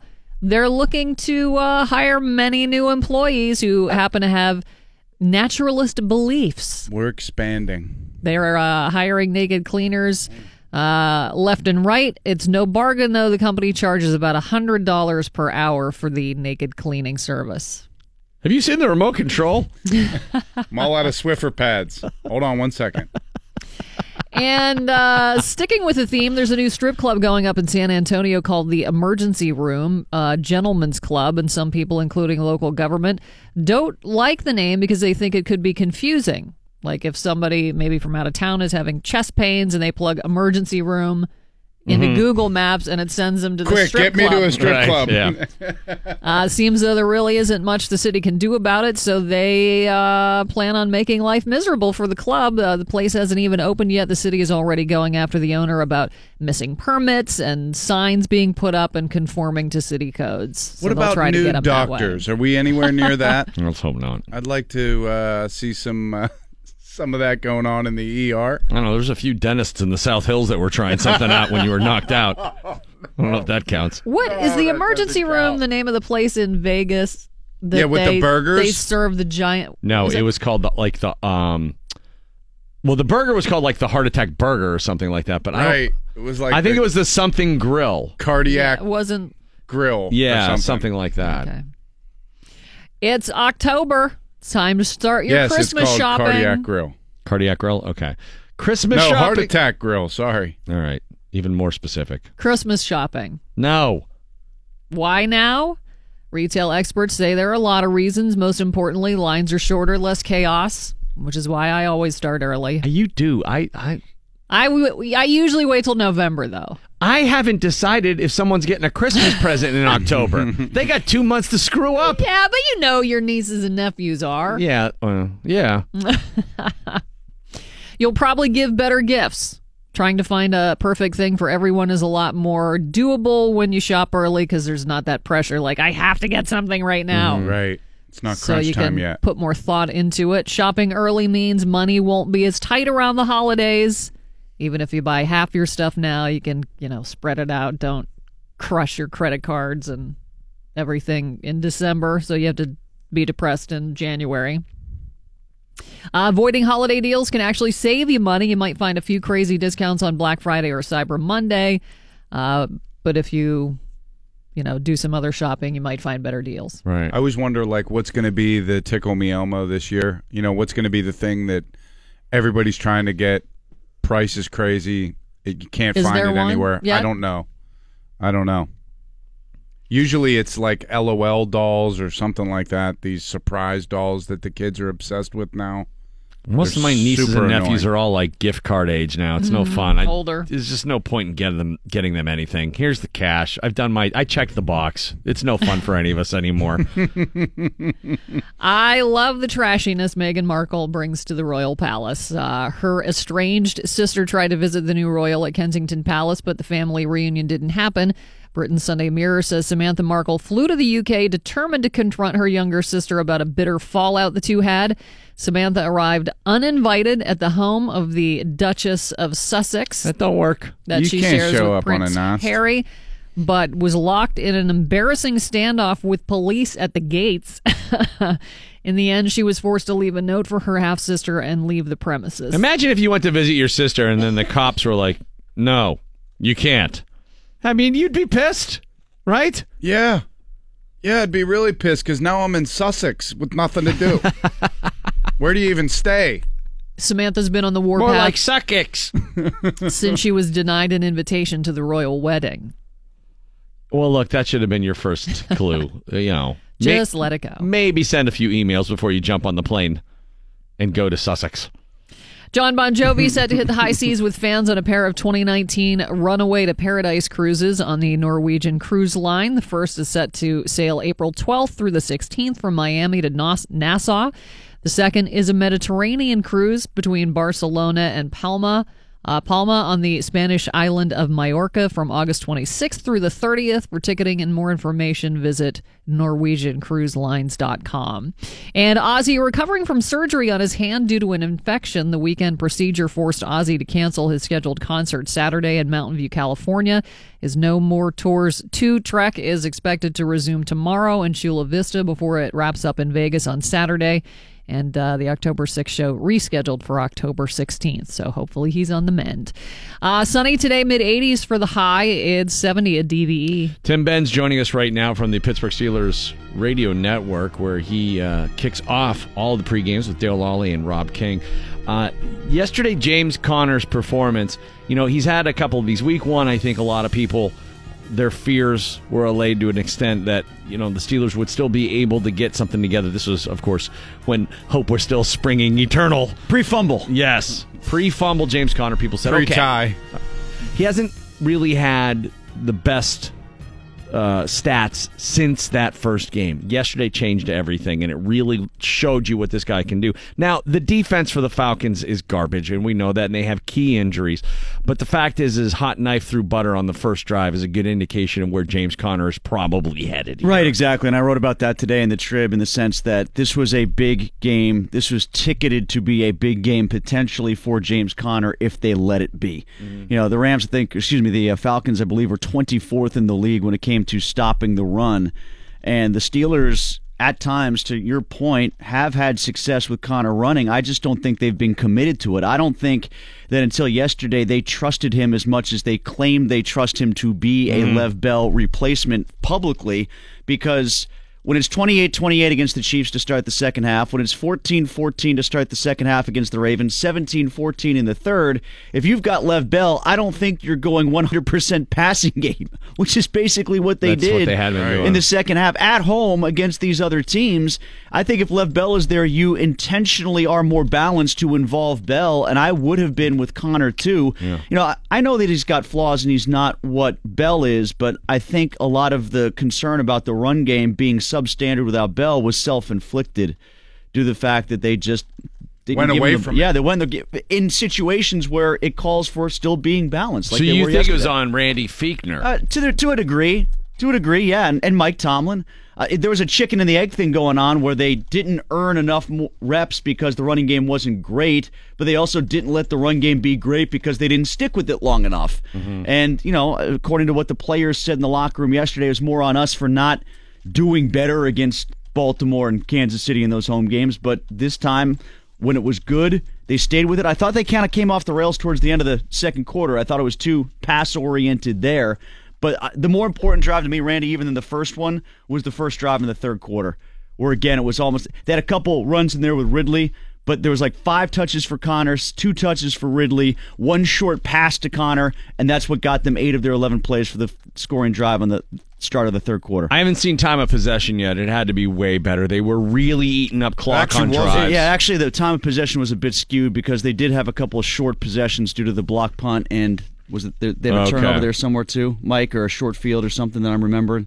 Atlanta had uh, 30-52 and Pittsburgh 29-08. Yeah, it was a little bit. It was a little bit skewed because the block punt was a short possession and they gave All it back to him.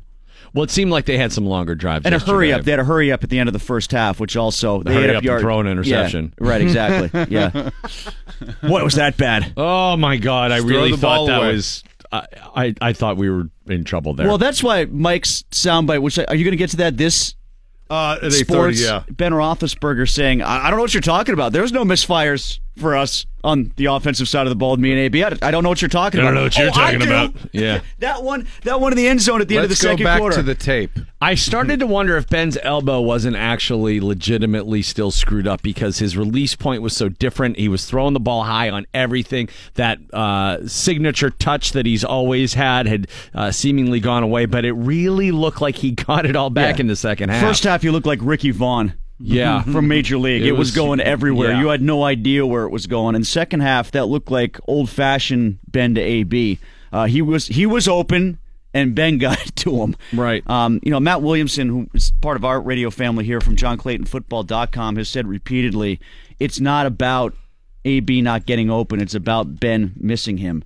And, And it's not about him being suffocated with coverage either, because a lot of these misses are on one-on-one opportunities. Yeah, it certainly was. I thought yesterday for the first half it was the most evident that it was more on the quarterback than the wide receiver than what we had Mhm. seen so far. And that seemed to straighten itself out, or Ben straightened it out with more accuracy, better said, in the third quarter. I don't know what you're talking about. Yeah. Totally accurate. Um, defensively, where we thought, okay, well, this is an afterthought. They're going to be terrible all year, and we have to outscore everybody. All of a sudden, against a pretty prolific offense, the D comes up big, and the coaches had them prepped. Oh. Joe Haden all over Julio Jones, down lineman getting pressure early. This was a great and by far the best defensive performance of the year for the Steelers. I love the defensive game plan. You know, we've been killing Keith Butler and Mike Tomlin all season long for how they've handled the defense. Right. I thought they attacked. Mike, I know you spoke with Cam Heyward. I was there in the scrum with you, and you talked about the four man rush. But at the same time, I thought they blitzed enough too. They peppered that in with Mike Hilton. Even when it didn't work, I was okay with it. Like, did you see the first down play where they run blitzed Sean Davis and Freeman gashed him for about 20 yards? Mm-hmm. I don't care. At that point in that situation, I loved it. I loved the aggressiveness on their part. They didn't. Dr- I felt like we'll have to go back and watch. They didn't get scared away from their game plan on Right. any of that stuff. Yeah. I, I don't. We'll watch again on like further review, but I don't feel like they dropped T.J. Watt as often as they have, and they let him attack the quarterback. A couple of things that I thought were wrinkles were uh, they ran two delayed blitzes that got home. L.J. Fort on one Fort of them. Fort on one and uh, Bostic on another, and Bost. E- even the uh, strip sack at the end was kind of a delay with Terrell Edmunds coming. I think this was different in that when the running back stayed in, they decided to blitz instead of letting themselves be outnumbered and drop back into zone, and which has not worked in previous games. And this time, there, even though there was numbers in terms of the protection, they were able to find a lane and get there. And desperate times call for desperate measures too. They don't like to have Joe Haden follow a receiver around the field. I don't know why they don't like that, by the but way. But they did with Julio Jones, and boy, did it work. He was really good against Julio. And even when they swapped off at times, and I I talked to Haden about this in the locker room yesterday, there was a play in the third quarter after uh, he had followed Jones successfully where they decided to have Jones come in short motion and Haden like clapped and the two other defensive backs it was Hilton and Davis on the right side of the field looked at each other and they swapped off. Whatever he knew what was coming and he stayed with Sanu after the short motion from Julio and Julio ran right into a bracket double coverage and Ryan tried to drop the ball in between That was a third couldn't. down. it was, was- a third down and Haden went bonkers coming off the field It was Davis and Sensible, right? Right. Uh, no, it was Davis and Hilton. I think that's what that's what yeah. uh, Haden said to me. And Haden came like doing jumping jacks off the field on a play where he didn't cover the receiver. And I think Randy, what it was is they they were so happy Communicating. Commusi- Yeah. The communication finally worked on something that Yeah. important. It was like in the Miracle Worker when uh, yeah. water, water. exactly. they finally got through to the Helen Keller of defenses. right, exactly. Let's all go celebrate at the emergency room. Yeah. There was one down where they didn't. at at least one I can remember where Haden decided not to follow him all the way across the field. He ended up, Jones ended up on Artie Burns. Were you a fan And- of? Go ahead, and uh, Matt Ryan didn't throw it to him. That staggered me. It should have staggered you. It was that's staggerable. Were you a fan of the Juju celebration with the baby being delivered or no? I like all of them because I think it's hilarious how pissed off people get about it, as if it matters. I was just impressed that a guy in his third trimester could get up that high. Yeah. to me, I'm glad it wasn't a C-section. He hid the baby bump really well from the mm. trainers, I thought. it would have been funny if one of them would have come over like a rabbi and done a bris really quick or something. but Well, I saw AB at the podium with all five of his kids. I was like, did, was he worried about where the sixth one was? Is, is this one mine too? We're not going to have a paternity test after the game, are we? AB should just let his kids do the press conference for him. Oh, yes, After the game. absolutely. They can complain about the media putting him on social media too much. you guys, you focus on me way too much. You're giving me too much attention here. A lot of Google alerts. You this guys are happy my dad has problems. All I, I'm Are not. we really free if we got to listen to this guy? All right, here's the thing. All right, make fun of AB all you want. Oh, Make we fun, make fun of Ben not acknowledging that the first half was a little shaky between he and 84, but they're Okay, fine. back. All right. Did the uh, 48 yard pass or 47 yard pass show you nothing? It was fantastic. It is. That oh, was a drop in the that bucket. Was I'm telling you, being in the stadium, it was just this huge outburst of relief from Steeler Nation. Yeah, that's an instance where football is better live. Oh, it was. I think for the most part, it's better on TV, unless you're really into the communal experience of being a fan. But you don't get that whole view on television of him beating the coverage Right. and then running open and the safety. You Yeah. see the safety.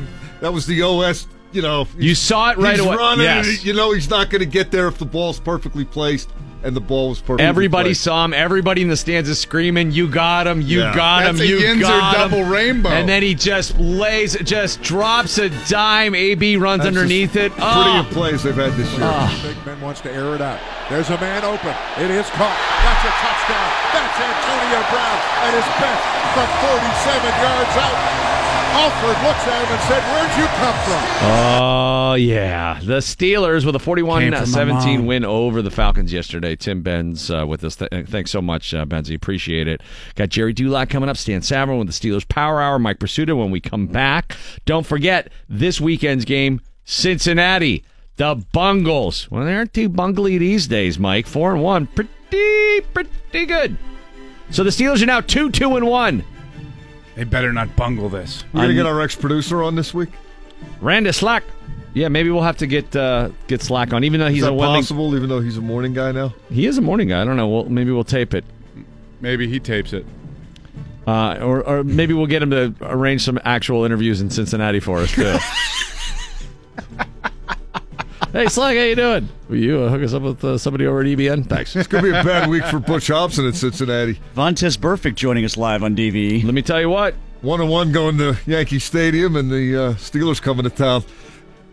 Coverage beginning at 9 a.m. for this Sunday's one o'clock kickoff between I the Steelers it. and the Bengals. I'll be on with Rob King and Dale Lolley. Yes, and then uh, Mike Prisuta, Gerry Dulac, and Bob Labriola, and then once again the triumvirate of Steeler broadcasting: Bill Hillgrove, Tunch Ilkin, and Craig Wolfley. Steelers football, two, two, and one. We're back. it's a all, all doubts erased. The standard is the standard. No, it's Two, two, and everything's fine. Last week the sky was falling. This week, it's right up where it should be. Hey, you are right, by the way, about that uh, third quarter thing. They It's got mi- they got to Ah. figure that out, man. I mean, g- just have a concerted effort. More, Some I don't know, more bartenders. beer tu- tubs or something. It's There's- all the under the scoreboard has become too popular. And like they do that thing, and with one minute left to go, like Larry gets on the loudspeakers and says, "There's one minute left to go. Get back to your seats and be part of the action." Everybody's like, "Screw you! I've waited in line for ten Yeah. minutes. I'm getting my Miller Lite." There's See, the- nobody in their seats. They- No the one. second half. and the Nobody. Steelers couldn't be happier about it. Yeah, because it's a lot of cash. You can't make the concessions that great and then expect people to be in their seats. Larry with a uh, premature oh, that's that funny. yesterday. It's a Pittsburgh Steeler first, uh, third, third down, and then they get the Whatever. first down. He goes, "Now that's a Pittsburgh Ima- Steeler." Imagine first if they didn't get it. Hey, you cost them the game, I know. Larry. You jinxed them. You get you, You counted your chickens. you put um, Maloik on them. I don't know what you're talking about. They won the game. Gerry D, Stan Savran, Steelers win. All to come. DV. Golf.com.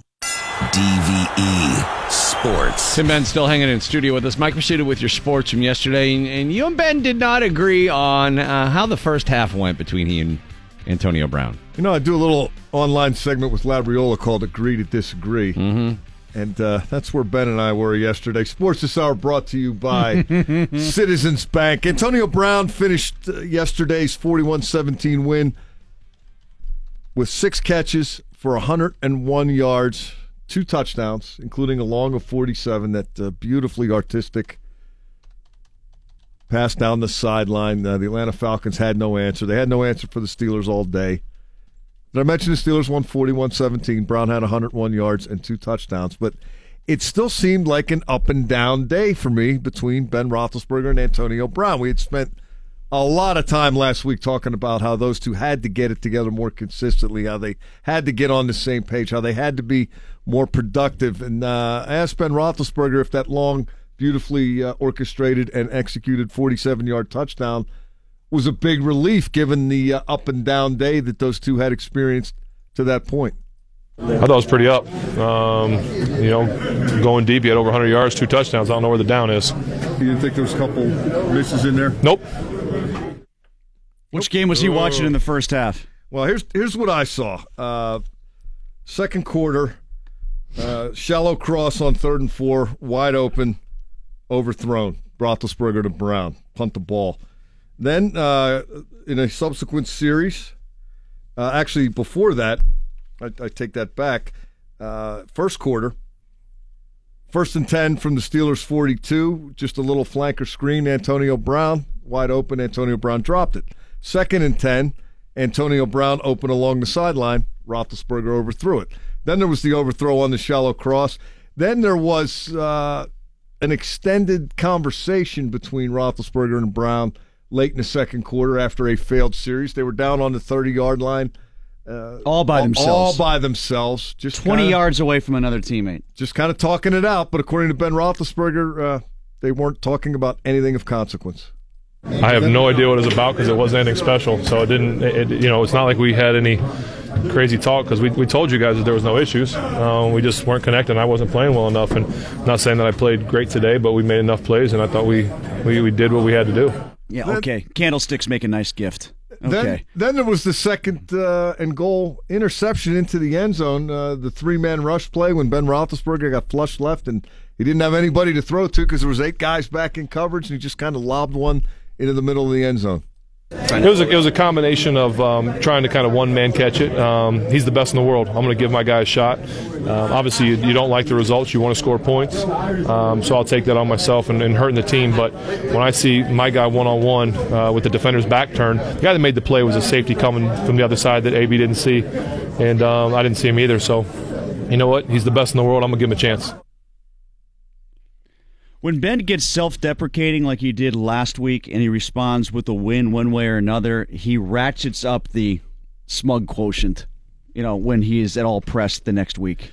He does. I mean, like Well, I that- think that he's defensive because his th- they won and they scored 41 points, even though you know the defense put up seven, and the offense was probably you know at their best in all facets in a way that they haven't been all year. And then someone starts asking him negative questions, and he's like, "Are you guys for real? We just got our bleep together out there today." A- Got a point there. The point I was trying to get to, I, I actually thought the answer would be, "Boy, yeah, we really needed that. That that's what we can do. That's what we're capable of." You That- weren't trying to highlight the negative there. You I- were I trying was to trying say get him how talk big about it was the to break. significance of Right. the TD pass, which I thought was significant. Or you're trying to mine where the turnaround happened. If you're trying to figure out where the turnaround happened, what was said on the sideline during that conversation, which if he's acting like there was nothing said, give me a break. It lasted an entire commercial break. It lasted long enough that they talked for a while. Fichtner came over, left, and they were still talking. Like honestly, what were they talking about? A, uh, you know, family picnic? What That's- happened at the fashion show? Come That's on. the same as Tomlin saying, I haven't thought about Le'Veon Bell at all. Yeah, Yeah. right. Yeah, I just got this all pro running back out there in the wind. I don't, I don't wonder when he's coming or if he can help us. Maybe that's what they were talking about. The bottom line was 101 yards receiving and Have you two heard from touchdowns. Le'Veon? See his Instagram. The first half, they threw Antonio Brown eight times. There were two completions for 15 yards and an interception. The second half is is who these guys are: five targets, four catches, 86 yards, two scores. Right. And I'm Bang. st- I'm still going to keep beating the drum that Antonio Brown has five touchdown receptions this year, and there have been four interceptions on balls thrown for him. The ratio Uh, there there- could have been five. Antonio Brown bro- uh, broke one up in the end zone yesterday. the ratio has got to be a lot better than that moving forward, and I think it can be, and I think it will be. But they got to get there. And Matt, they got 41 points yesterday, seven from the defense. They're capable of a lot offensively, I think, with or without Le'Veon Bell. Yeah, the fact And I that they scored there are- 41, that was not a surprise yesterday, right? That they scored 41? I'm still not sold that this defense is going to do to good offenses what it did to Atlanta yesterday. So when you No. play But that New was a good offense When coming you in. play New Orleans, some of these games coming up, you're going to have to maybe Cincinnati this week. You're No, going I to think have to Cincinnati this week. light it up consistently. Yeah. and I think they're capable of that. If the defense keeps getting better, great. But I wouldn't uh, buy into that just yet. I don't think that the Atlanta offensive line is like all pro worthy across the No, you know, it tackle to tackle. Does it stink or was it awful yesterday? Because No, it's pretty bad. I no, thought, because they were talking last week. Keith Butler thought that they could uh, th- there were some vulnerabilities in the interior part that they could. Uh, where they do damage on the run game, they're they're wildly sporadic, but they run those outside zones and they count on getting three or four cutbacks where the backside of the D is lazy, and then they get chunk runs. Uh, I so thought their that that- average is okay. yeah. And Ryan's usually much better than he was yesterday at seeing the rush coming and having a plan B. Yeah, beating the blitz, he's usually very good at. He let himself percentage-wise, get caught in the pocket a lot yesterday. And I- boy, did he pay a price. I kind of thought that was a matchup the Steelers could win. I didn't expect them to dominate it They were- in the manner that they did against the, the Atlanta offensive line. I thought the offensive line for Atlanta was a little bit better than that. They killed them. They they just crushed them. did. But overall, that's a really hard offense to handle, and they just pounded it into submission. Got to take that show on the road.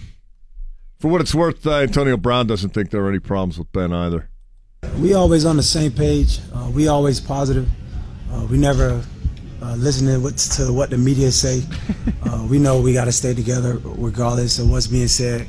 Uh, all of my touchdowns, all of my catches is from him, uh, and that's my guy. I live and die with him, and uh, the Wi-Fi was lit. I, I, I think it's so funny that he brought that up. Actually, all- they're not always positive. They're not always on the same page. know, All of his right, I know. catches and Yeah. touchdowns are not No. from Ben. Why are you getting frustrated at Antonio just- Brown? is that And Brown their Wi-Fi is not always lit. no, No, he's he does not. li- His reality is what he claims it is at the moment. Yeah. It is not. It is. Uh, he, it's fluid, but.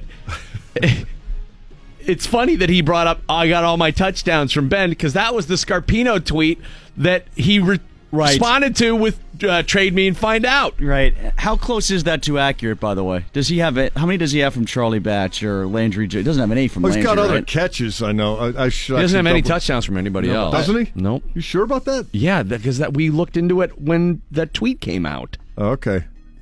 All right. Because he's garbage when Ben's not there.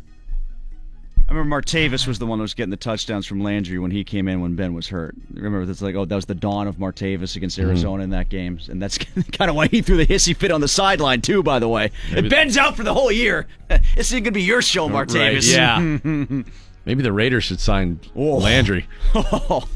that drop last week was just phenomenal.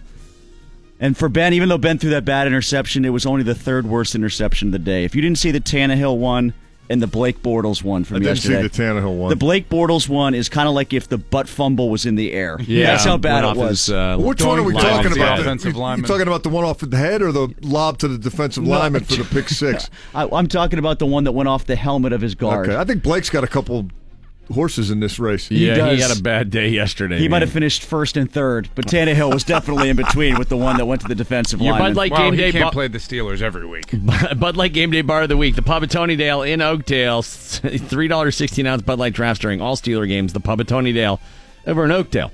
That's your Bud Light Game Day Bar of the Week. Benz, thanks so much for uh, joining us this morning. Uh, with Gerry tonight, by the way, Bottle Shop down um, in Collier Township for the Monday night quarterback show at 7 o'clock. Good deal. And we're with Jerry next, talking Steelers here on your radio home of the Black and Gold 102.5. It is the DV Morning Show. Randy Baumann, along with Bill Crawford, Mike Pursuit of Al Porter, welcoming our friend Gerry Dulac from the Pittsburgh Post Gazette and the Pittsburgh Steeler Radio Network now this morning.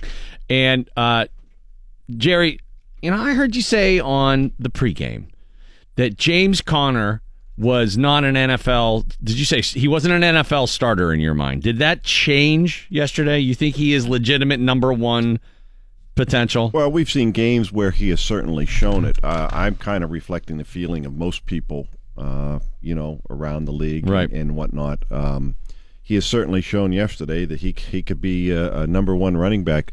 Uh, he has as many 100 yard games in the NFL as anybody. I'm, I, Todd Gurley might have gone up to three, but I don't think I don't think I That's think a crazy stat. I didn't realize that. yeah, so he has two 100 yard games after five weeks. That would certainly qualify him as a number one running back. Um, but you, you look at the last three games and you wouldn't think that. But but I as I even pointed up though yesterday on the show with Mike is that I'm not sure where the blame lies, whether it's the offensive line or James Conner. Wherever it was, they weren't running the ball very well. They Or cer- third downs that they weren't making. yeah, they to, cer- to get to it. they uh, we I, I knew going in they were going to try and run the football. They were Mhm. going to make a concentrated effort to run the football, and and they did. And it No, they started did. and it started right on the first drive. And so that was that was uh, a big for them. What impressed me about James Conner yesterday was his yards after contact. I mean, Yeah. I bet at least half his yards were yards after contact. It Mhm. was very impressive. Uh, he runs with an attitude. Now, you know, so, do- so did Earl Campbell, and you and you pay for it eventually. But uh, that was very impressive yesterday. Yeah, I mean, I wouldn't say he's Campbell-esque, but I oh mean, he no, but I just certainly. meant the abuse he wants to take with his body. Yeah. Uh, well, yeah, I think yesterday he was proving a point to a lot of people uh, because they had not necessarily got the offense going as any like you know fault of James Conner's, but Randy Fichtner's sort of you know a little bit wet behind the ears going in there and not learning how to uh, call a game and, and establish a guy early on. And he said as much last week. God, maybe I should get him going. He needs to heat up early. Well, the first drive he had 72 yards total. Yeah, yeah, and and I, but I, you know, a lot of that though starts up front with the line though too. I mean, you could run as hard as all you want, but if there's no holes, it doesn't matter. But, So that's the point that I wanted to get to next. The offensive line, I wouldn't say they were maligned, but there were some question marks as to whether or not they were actually opening up some holes for him and how much they were sort of uh, complicit in the uh, inability of the Steelers to get the running game going. Yeah, Ben even acknowledged as much yesterday. He said, you know, that the line gets tired of hearing, "Oh, we can't run the ball," and and you know, talking to uh, uh, David DeCastro after the game and Maurkice, Maurkice Pouncey. I mean, it's the same deal. They they say the same thing. And they take that personally, but you can say you take it personally after you go out and, and have a performance like that. It's easy to say. It's kind of like team meetings in, in sports where they say we had a good team meeting and close the doors. You only hear about team meetings after a victory. You never hear about team meetings after a loss. Yeah. So well, then that's the answer. We just have to keep saying that they can't run the ball, or to have to say they had a team meeting. Right, because we know that they take that stuff personally. I, I think with James Conner, I think that's the defense, uh, defensive-minded player in him. The way he he wants to inflict the damage as opposed to to, to take the pounding. And it was very impressive what he did yesterday. No question about it. So uh, Danny Smith and the special teams yesterday, kind of a mixed bag. Well, I, I think I think th- three things: Jordan Jordan Berry, Jordan Berry, Jordan Berry. The, the, the long punts and the down at the two, um, you know, and the block punt changed the whole game right Yeah, there. it really you know, did. they they they break the game open right there. So, um, you know, Boswell misses an extra point again, which just is kind of ongoing for him. Uh, we saw Mason Crosby kind of, uh, you know, uh, shank a couple there today. You, you, you're a golf guy. I mean, I always use the analogy to people who say we got to get rid of him. I'm like. He's working his swing back here. I mean, this is the guy. You see him getting better. He whatever he had a glitch in his swing, and now it's coming back. Here's what bothers me a little bit about it is they talked before the Ravens game about finding an error, a technical malfunction, a technique thing. It's the worst thing you could do, Mike. They worst said- thing you could tell a kicker. Danny Smith said we got a correction. We've been working on it, and then he was good against Baltimore. And then yes, they missed another extra point. So, Mike okay, Tomlin- Mike Did he just hit it bad, or, or was the fix not the fix? Mike Tomlin said a couple weeks ago, "I'm not worried about the kicker, but I'm worried about the kicking." And and uh, when when they uh, said um, that uh, they detected a little uh, glitch in his mechanics, I, I thought right away the worst thing you could do because now it's in his, in his head, head. that he has a glitch in his mechanics. It's just like telling a golfer. It's like you say, "Do you notice you're laying the club off at the top?" And all of a sudden, all he's thinking about is, "Where's my club Right. position at the top?" It's the same thing with a kicker. And uh, when I heard that, I thought, "Rut row, not very Yeah. good." Maybe we should just all start asking them why they can't kick a good field goal, and then they'll take that personally and start. What? kicking I don't know what you're talking about. I haven't missed anything. The media is really taking a lot of hits this year early oh on. yeah, we take it all the time. You know, we we we just go into You the uh, guys we just awful. go into the Ali rope a dope. We just and that can cover up. Yeah. we we just Punch hope yourself they, out. We hope they tire themselves out with that uh, beating. That's all. Well, uh, they needed that win yesterday. Was that defensive effort helped out by an off day by Matty Ice? Because he looked like he missed a few open guys. He did, and I, but I'm not sure who caused him to be off. Uh, you know, and and I, I think Oh, he I- doesn't like pressure. No, you know, well, he didn't like. TJ was in his face and you know getting his hands up and What I will say though is the last two weeks he'd been sacked six times and hit 14 other times, and he had big games and did not throw a pick and threw for 375. But yesterday, I think that was a classic example of pressure and coverage working together, uh, and and, and um, I would that's agree. that's why they were effective, and that's what you look for. Their coverage all of a sudden looks better when you get that kind of pressure. So I thought, Yeah, what that- do you do when Haden's holding up your guy? Yeah. and then your front guys are getting beat. So now you have less time than you thought you were going to have, and your guy's not where you need him to be. Yeah, you, You eat it, it- Two things happen. You either have to get rid of the ball just a split second quicker because the rush is coming, or you have to hold it just a split second longer because the coverage is is, is on your receiver, and then the rush it allows the rush to get to you. So uh, that that's what was happening yesterday. I thought the key. I thought why the, the why the win was significant was for this reason.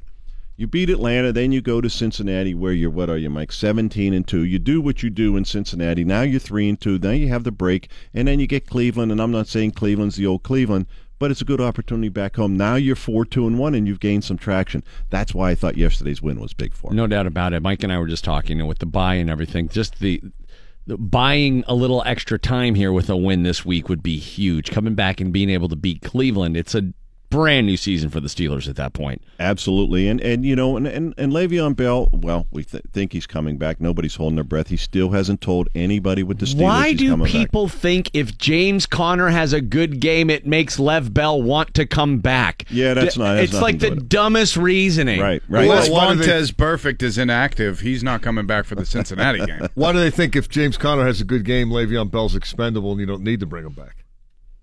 That's more the other side. Right. I mean, you absolute. I don't care if you never play him, you bring him back. No doubt. This Yeah, guy ends up playing for the Patriots and beating your ass in the AFC Championship game. There's going to have to be some explaining done. I Don't you think, think? I think it's good. He'll what's get gonna, hurt. What's going to well? What's going to make this? Well, he may. If you th- if you're suggesting he's going to get hurt, just you know because he's going to fake it. But the problem is when you miss camp and now you miss six or seven weeks and you come in and now you got to play 125 percent. That's when those soft tissue muscles. I don't uh, care what he occur. told Jeremy Fowler. There's no footage of him working out last year. He had tons of it on the internet. He looked soft in those pictures on TMZ. There's Did you no. see him on the jet ski? yeah, he looked. Let's work See those the- thighs? He looked like it was. A guy I thought it was Casey Hampton on the jet ski. Are we going to pitch it to him on a Polaris? You know, I mean, You know, he's got to uh, run. Did you see the pictures of him in the nightclub when he was up on Yes. stage? Honest to goodness, I had to enlarge the photo to make sure that was his face because I wasn't sure that was It didn't Le'Veon look Bell. like. Because he looks bloated. Yeah, absolutely. absolutely. Maybe he's wearing a fat suit. He might have been. Just He might have been like Weird off. Al Yankovic. But yeah. I tell you, as long as I mean, as, as long as the running game is productive, then it, it just makes everything more curious how they're going to use him. But they're not going to bring him in. They're not going to start him, and they're not just going to throw him in and give him a ton of. I think not it's gonna work that important to get Ridley in there to, to keep the running game uh, productive. I, it's a nice counterbalance to what James does. I, I really like the two of them, not just because it spells him, because it gives you a different look coming out of that guy. He's a different runner. He is, but dispelling him, I think, spelling Conner is not every back is as conditioned as Bell. They've become accustomed to just letting him go because he doesn't want to come out of games when he's in shape and here and actually playing. Uh, you can't handle everybody like that. Uh, it's good to have that counter. Yeah. Uh, all right. Well, Steelers and Bengals next week. So you guys are headed back to Cincinnati, Jared. Back to Cincinnati, back to our. Where do you boy- golf down there? Oh yeah, you know I don't because it's a one o'clock game. Ah, Unfortunately, now if yeah. it were a night game, don't worry, I'd have something lined up. Kentucky Those playing anybody? Can you get over my to the golf. border there and go see some college football or something? I get over to O'Malley's in the alley when Man, I'm that's Cincinnati. that's Triv's big game. O'Malley's in the alley. Yeah. Skyline chili. we'll be at the Montgomery. I haven't done Inn, though. You can Skyline in a long time. It's kind of like fast It's, food. it's dangerous. O'Malley's in the Yeah. alley. It's just such a dive bar. It's right near the hotels, and it's crappy. Perfect for him. He could stumble home and oh yeah, It is. stupid jukebox where you can scream some songs and nobody Yeah. will kick you out. It's- Perfect Go place to the for you. Montgomery Inn, you'll find me, guaranteed. There you go. All right. Well, this weekend, Steelers Bengals. That's a one o'clock game. Coverage begins nine a.m. You'll hear Gerry along with Mike Prisuta and Bob Labriola as part of the pregame here on your radio home of the Steelers, TV. Kevin Federline. Haven't heard anything about him for a while, but he's got good lawyers. He successfully negotiated for larger child support payments from Britney Spears. They still share custody of their two boys, but Britney now has to pay him more than $1,000 a day. Those cartons and Newports are not cheap. They are. They're getting more expensive all the time. I mean, Kevin Federline, how long can you be a backup dancer? How He's long? retired. Impregnate and start playing Fortnite. Start eating flaming hot Cheetos. Yeah, that's right. Wiping them on your uh, Do rag. on your do rag. How is that dude not from Carrick? I'll never know.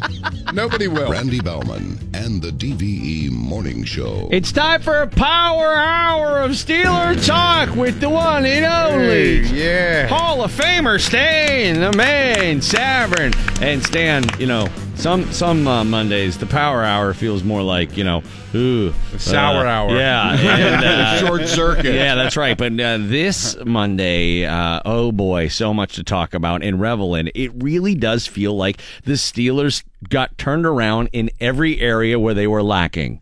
yesterday, and it happened mid-game for the seven to eighty-four hookup because it was still not good in the first half. They reconnected in the second half, and that was big. But I'm wondering what you think was bigger uh, for the Steelers yesterday: uh, the the James Conner uh, rushing and, uh, well receiving performance. He was huge, or uh, the defense just being lights out when no one expected they would be. I would have to go with the defense, not that the, the you, getting a run. I don't care how great your passing game is, uh, and I understand it's a passing league now. I still believe that you have to be able uh, to run some. Uh, to be really effective or to maximize the weapons that you have. Um, they had a lot of big plays off play action yesterday. If you don't have a running game, play action is wasted. No defense is going to respect the play fake. Right. We're, go ahead, hand it off. We don't care. Uh, I mean, that was very, very important. Uh, but defensively, uh, look, the Falcons are one and four, and you can make a case that they've been in, in a lot of games, and you know their offense is, scores a lot of points, but they are one and four, and their defense is missing four starters yesterday. However, if you flip it, that does not delegitimize what the defense did to an Mhm. outstanding offense. We all saw Kansas City. We all saw the weapons that they have. I think that Atlanta's weapons are better. Not that Kansas City's aren't great, I think Really? yeah, I think Atlanta's weapons with Julio Jones and Sanu and Ridley, their tight end, they got Devonta Freeman, you know, Matt Ryan, uh, and they just totally shut them down. Uh, really, whatever stats they got, most of that was at garbage time when the game was already decided. Uh, that to me does not delegitimize the the victory, even over a one and four team. Uh, you can make the case that they uh, the offense scored 34 points uh, against a bad defense, and they are a bad defense. There's no question about that. So let's not say that the offense is necessarily um, going to be a juggernaut the rest of the way. But the way that defense played, that's completely legitimate because that's a high quality offensive group in Atlanta. Uh, which did you think was uh, more impressive on the defensive end? Uh, the uh, secondary stepping up the way they did with Haden all over Julio Jones, or the fact that Vince Williams was out and L.J. Fort and Matakevich combined to have a pretty, you know, I don't want to say dominating, but a really good afternoon. L.J. in particular. They didn't hurt him over the middle. One of the pro- even when Vince Williams was there, one of the problems they have since Shazier got hurt was that they're very soft and vulnerable over the middle because their inside linebackers outside of Ryan Shazier don't cover all that well. Right. Uh, and so teams attack them there. Uh, there was, I mean, there was the one in route to Mohamed Sanu, and there was a mess up there. Sean Davis took a bad angle on it. But by and large, it didn't hurt him over the middle. Uh, you know, pass defense is a hand in glove thing. Um, they got great pressure largely because they had great coverage in the secondary. And clearly, Matt Ryan is going to be looking for Julio Jones, and Joe Haden was just all over him. Julio Jones said after the game, Well, they were doubling me. No, they weren't. No, they weren't. That was man on man coverage, and Joe Haden just took him out of the game. So it's hand in glove. If that's the primary receiver now, if Haden's got him covered, now you got to take time to look for your second option, your third option. That gives the rush more time to get there. Conversely, with a greater pass rush right off the bat, now all of a sudden he doesn't have time to look for a second third option. So, you know, they, they work in conjunction. Uh, stop and think about this with Joe Haden yesterday. He is working with a third year corner who's still struggling to find his way, Artie Burns, a third year safety who's playing free safety for the first time, and a flat out raw rookie in Terrell Edmunds. And Joe Haden there not only excels individually, I think he's the glue there. You don't No see these question. miscommunications like people pointing at each other and who's doing what. Um, and when he's out, it's it's a major factor. Here's Coach Tomlin talking about Haden. It's a myriad of variables. Obviously, we felt comfortable. Um, it's less about Joe and Julio and more about the ramifications of the matchup in terms of the trickle down and other people. And so we we know that Joe is game for the challenge, and Joe did a heck of a job today. But we got comfortable with what it did to others.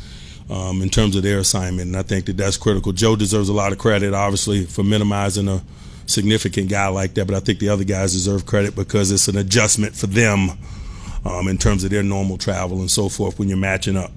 You know, uh, he also talked about why the deep played well collectively. I just thought our big people won.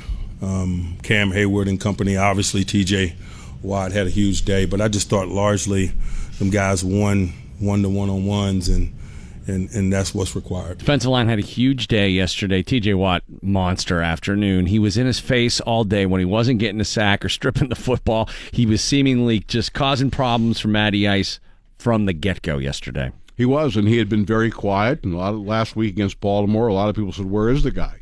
Uh, and he stepped up uh, big. Cam Heyward, uh, I think, arguably had his best game um, of the year against an offensive line that does a pretty good job protecting.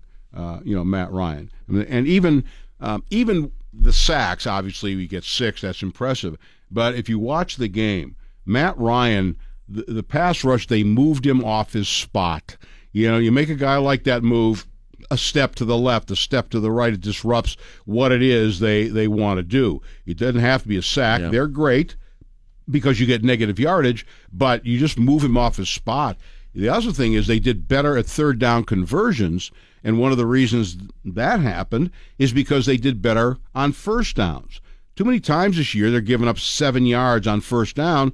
That makes the third down conversion much more manageable. But if you you know get an incompletion or even a negative play, now all of a sudden you're facing a second and nine, you know, a third and eight, a third and ten. It make, makes a huge difference. Yesterday, Haden was shadowing Julio Jones, and then they said after the game that they usually don't have Haden do that. My question is, why?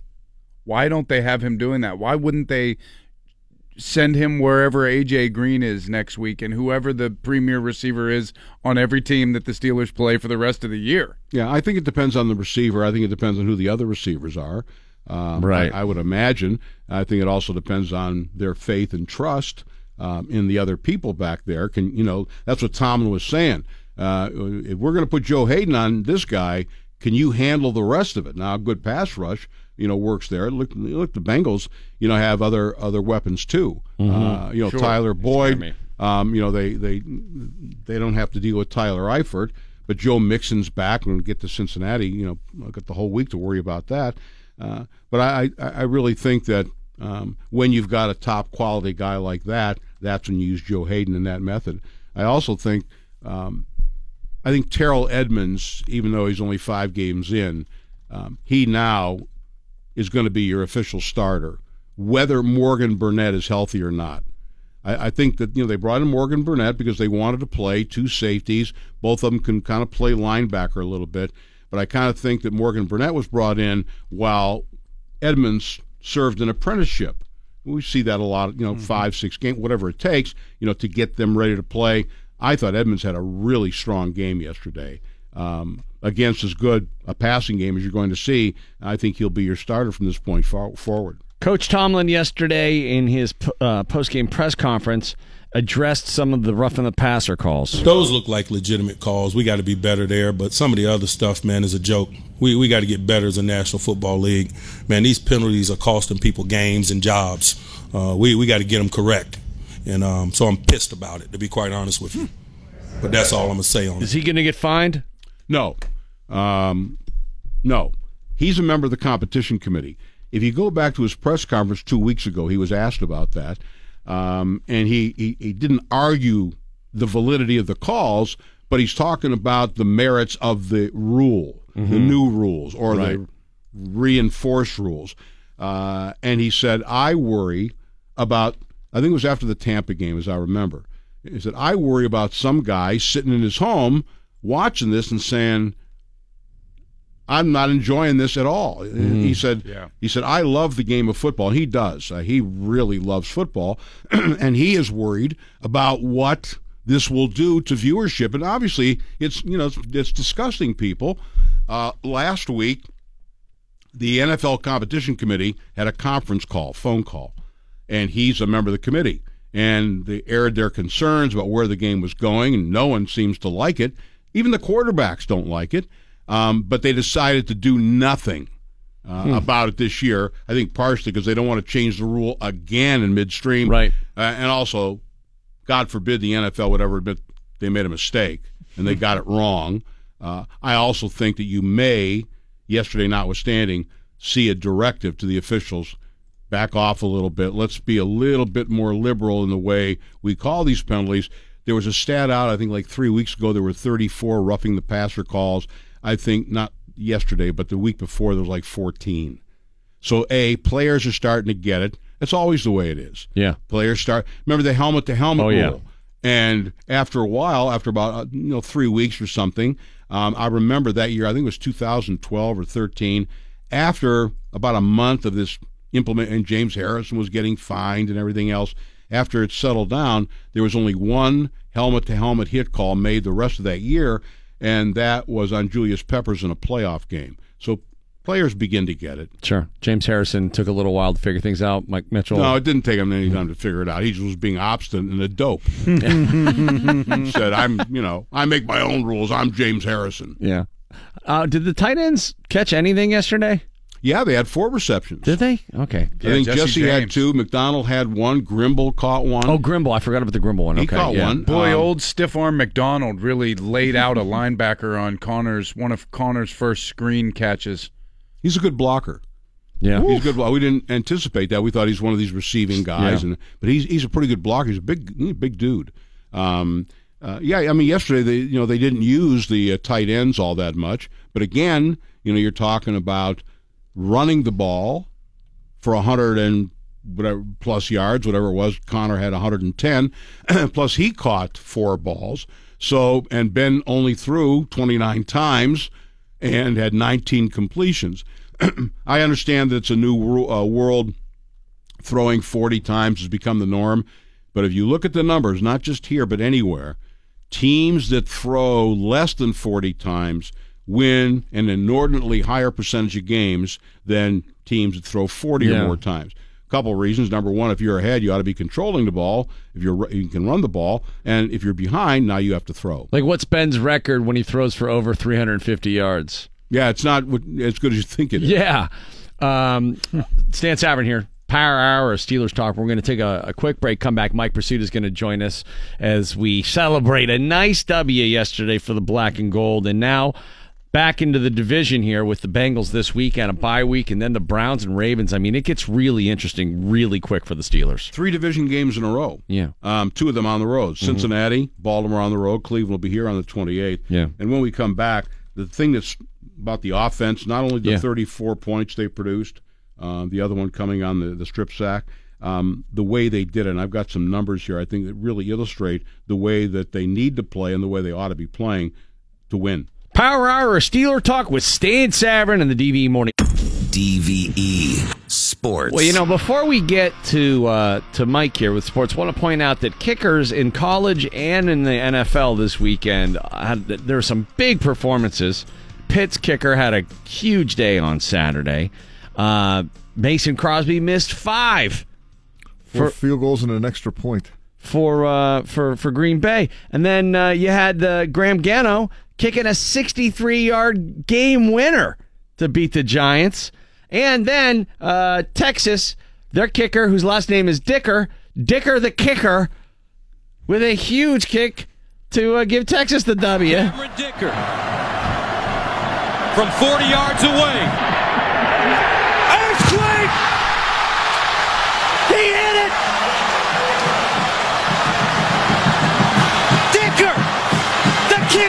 48-45 Texas! With nine seconds to go!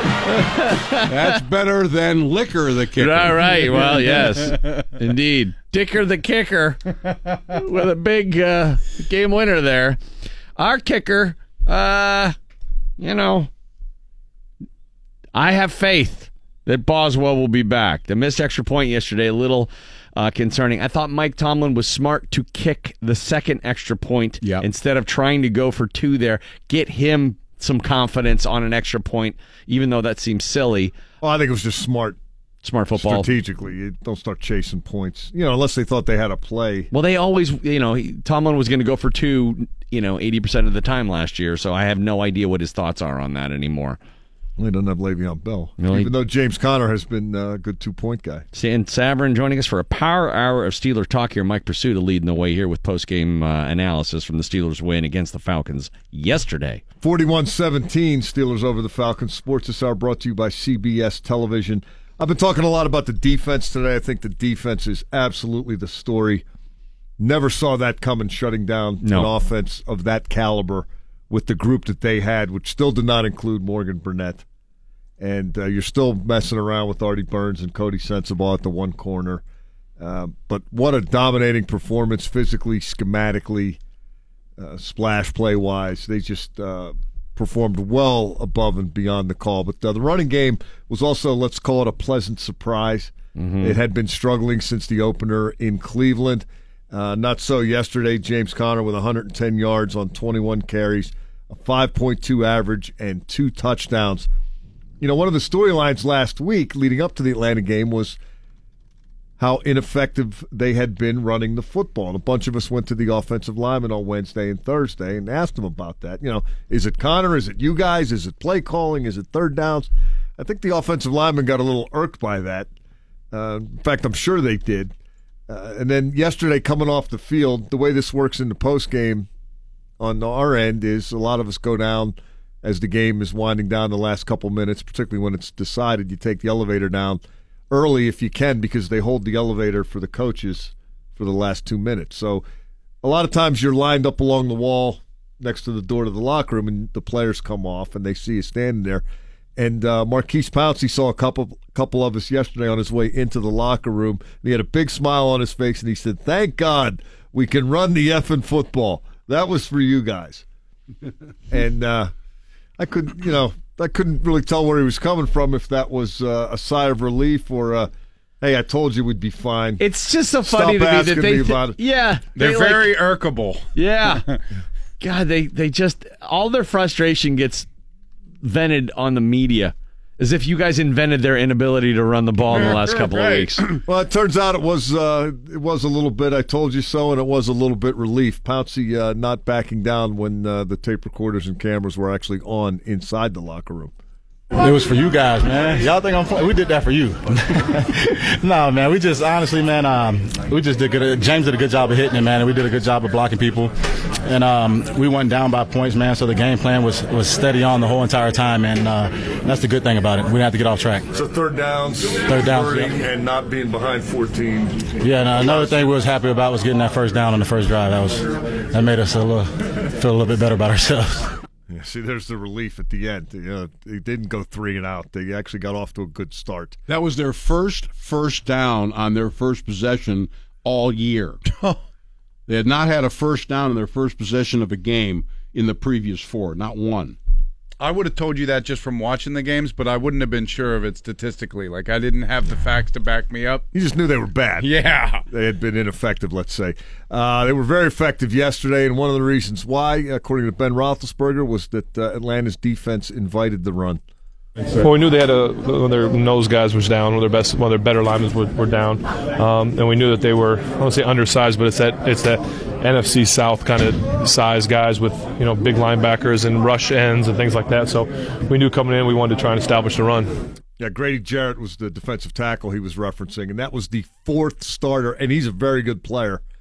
Atlanta is down four quality players on defense, both of their starting safeties, Ricardo Allen and Keanu Neal. They're on injured reserve. Their best linebacker, Deion Jones, is on injured reserve. And yes, they didn't have their best interior defensive lineman. That defense is down to two speed pass rushers off the edge. Takk McKinley and Vic Beasley. That's what they have. Impact players at every level. It's ju- Out. it's just not enough. They're they're Well, not they- going to stop anybody all year. I think if the Steelers would have won that game 41 to 37 or something like that, or you know, then I'd be more concerned about like, oh, that wasn't really a big Steeler win yesterday. That defense is just terrible and we outlasted them. But the fact that the defense shut them down in conjunction with the offense doing what they were supposed to do, it really combined to be a win you can be excited to build on instead of a, oh, well, they shouldn't have lost it. You know, I've never been one that to try to find fault in doing what you're supposed to do. That's the objective of the exercise. Right. Yes, you did well. You scored points against the team you should have scored points against. Good job. Yes. But for Uh, those who want to delegitimize, as I said earlier, the victory because it's against a one and four team, and you want to talk about Atlanta's defense, which is absolutely correct. They were bad coming in. They were worse because they didn't have Grady Jarrett. But on the defensive side of the ball, um, that's completely legit because they had everybody available. In fact, they got Freeman back, which made it even more dangerous. Um, well, he he had a disjointed game. I thought. Yeah, he looked like a guy who missed one. Missed. Yeah, he's been out what three weeks. Yeah.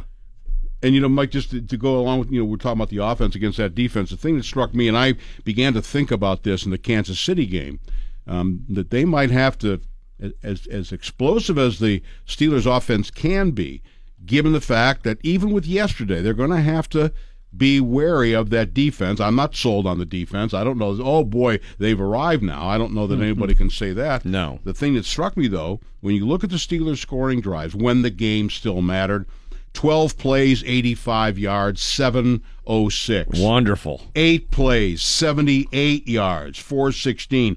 11 plays, 97 yards. Yeah, that was the big 430. one. That five uh, plays, 75 yards. Sustained drives, wear them down. And I, two things about the defense. I thought they were the most physical that they've been all year long. agree and wholeheartedly. we we don't talk about this at all. For once, I thought their tackling was excellent. Yes. Excellent. Well, a number of the guys talked about uh, rallying to the ball, and uh, I made the point today that on almost all of their sacks, they had somebody else there that was going to get the sack if the guy who got the sack didn't get the sack. Mhm. They were just collapsing um, Matt Ryan's pocket, and he had nowhere to go. And when he tried to get out, they chased him down. Uh, back to the running game, uh, just before we wrap it up here. James Conner took advantage of those opportunities. Uh, ben Roethlisberger uh, said a moment ago he thought that they saw vulnerability in that run defense for Atlanta. You got to take advantage of it. Conner kept doing that, so they kept feeding him. Ran hard, um, ran people over, spun around people, and, and, and I told him, I said, listen, you. There were even times that I thought he made a move when he could have lowered the boom, and um, he's he's a very powerful back. I don't think people give him as much credit as, as he probably should get, but um, like I said, he he performed exceptional today. And uh, Maurkice Pouncey said Conner needed a game like yesterday's. All that uh, bravado of last week aside, that uh, yeah, we'll run the ball. Don't worry about it. Uh, yesterday was a good day to get that done for James Conner. It's huge for him, man, especially confidence wise. Um, I know the last couple of games we did a, good, did a better job of getting him more feeds and getting him the ball, and, and for us to have negative runs, it kind of turns off the coordinator some of trying to call runs. But um, I'm proud of him, man. I know he's really, really happy, man. He needed that. He needed that. He needed that. All right. we well- need him to do it again this week. You know, you made a good point earlier with the aspect of his uh, game yesterday that really seemed to improve. There were a couple of things that you wanted to see out of James Conner to sort of bridge the gap between what we're able to do now and without Le'Veon Bell. And one of those was the yards after a contact after catch, and he really did pick that up yesterday. Seemed to be really comfortable and productive running the ball after the catch. You know, I think most people, even from his days at Pitt, look at James Conner as a one cut downhill guy. Uh, but he was really nimble in the open field. Mm-hmm. Uh, and I, I'm not expecting to be Gail Sayers. Uh, I he, he uses and- that spin move every week. He figures out a he- spot to work it. very good in open space, Mhm. which is of course one of Le'Veon Bell's strengths. Uh, and and even though the receptions he got were largely checkdowns and that kind of thing, he can catch the ball. I mean, he's not as dangerous as a quote receiver. I'm talking about being actually involved in the pass Running pattern. routes and- yeah. But he's very nimble in the open field, and I got to believe. Um, you know, he lost what, Mike, 15, 20 pounds in the offseason. He's still powerful, but he really looked good in the open field. Yeah, and they, they converted third downs, which gave him a chance to continue going to Conner if they wanted to, and, and part of that was they were manageable. First five third downs were all converted. Third and one, Conner up the middle for two. Third and one at the goal line, Conner over the top for a touchdown. Uh, third and four, uh, Roethlisberger to Conner for eight yards. Third and one, Conner for 16. And then uh, third and 10 was uh, the difficult one. And that's when Roethlisberger hit Jesse James, and then the penalty on Atlanta piled on. That turned out to be a real big play on the way to the second touchdown. But you know what? He was ripping off big runs yesterday. breaks into the clear. 25, 20, 15. He's down inside the 10 yard line. Nifty run again for James Conner.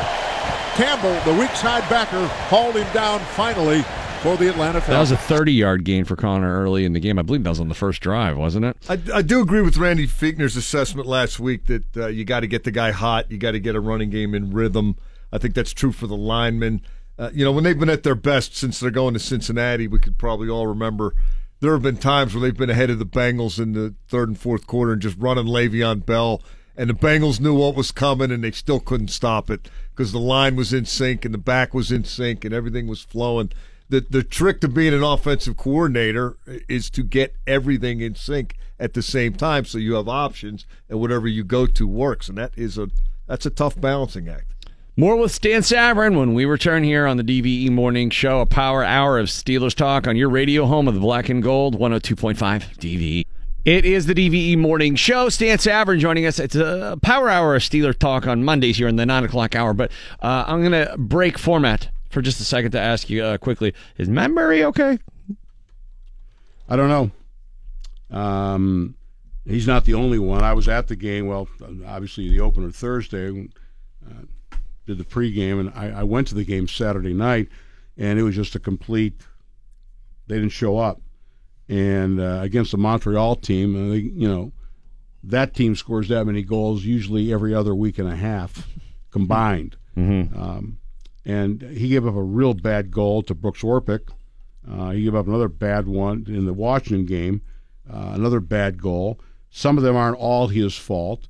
Um, as I said in my Penguins reports, which air on a couple stations around here, uh, there have been at least two occasions, uh, three occasions, where guys are standing in front of the net and the Penguins treat them like they've got contagious diseases.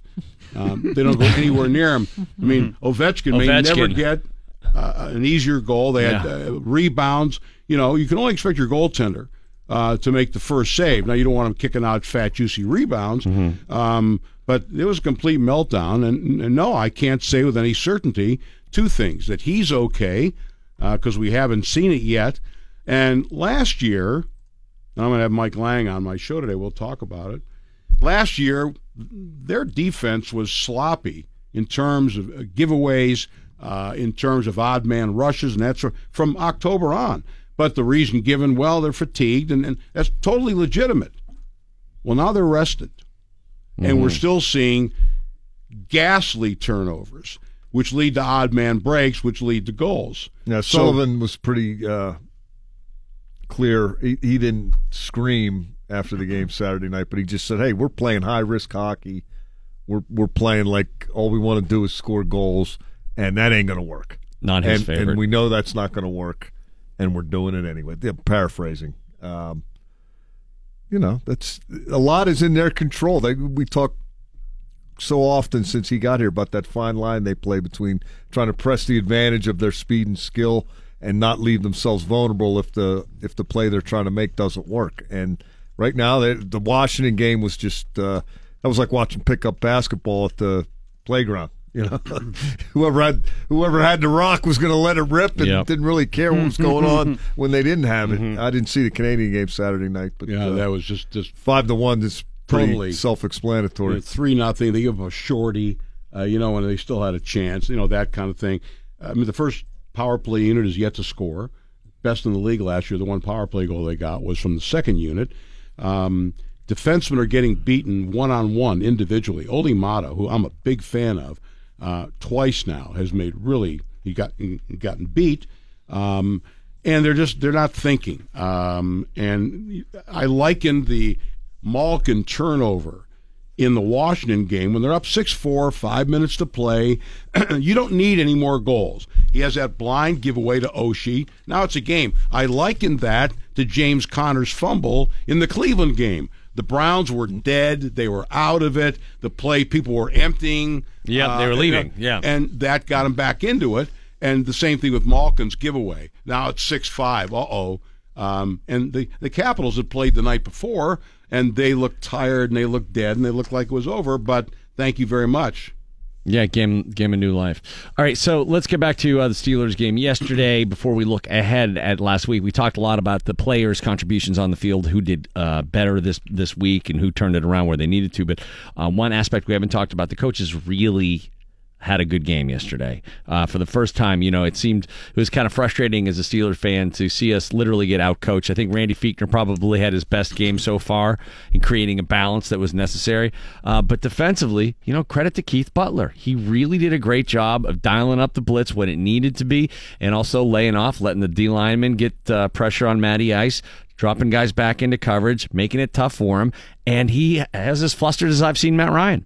No doubt. Uh, as I said earlier, they moved him off his spot, sacks or no sacks. You move him, move a quarterback off his spot. By the way, that's especially important to Andy Dalton. Uh, no quarterback likes pressure. He despises it. He doesn't Yeah. function well. Let's bring it. Um, you got to move him off the spot. I think another thing that we haven't talked about at all, and I think was a major addition, was the return of Mike Hilton. Mm-hmm. Um, he comes back.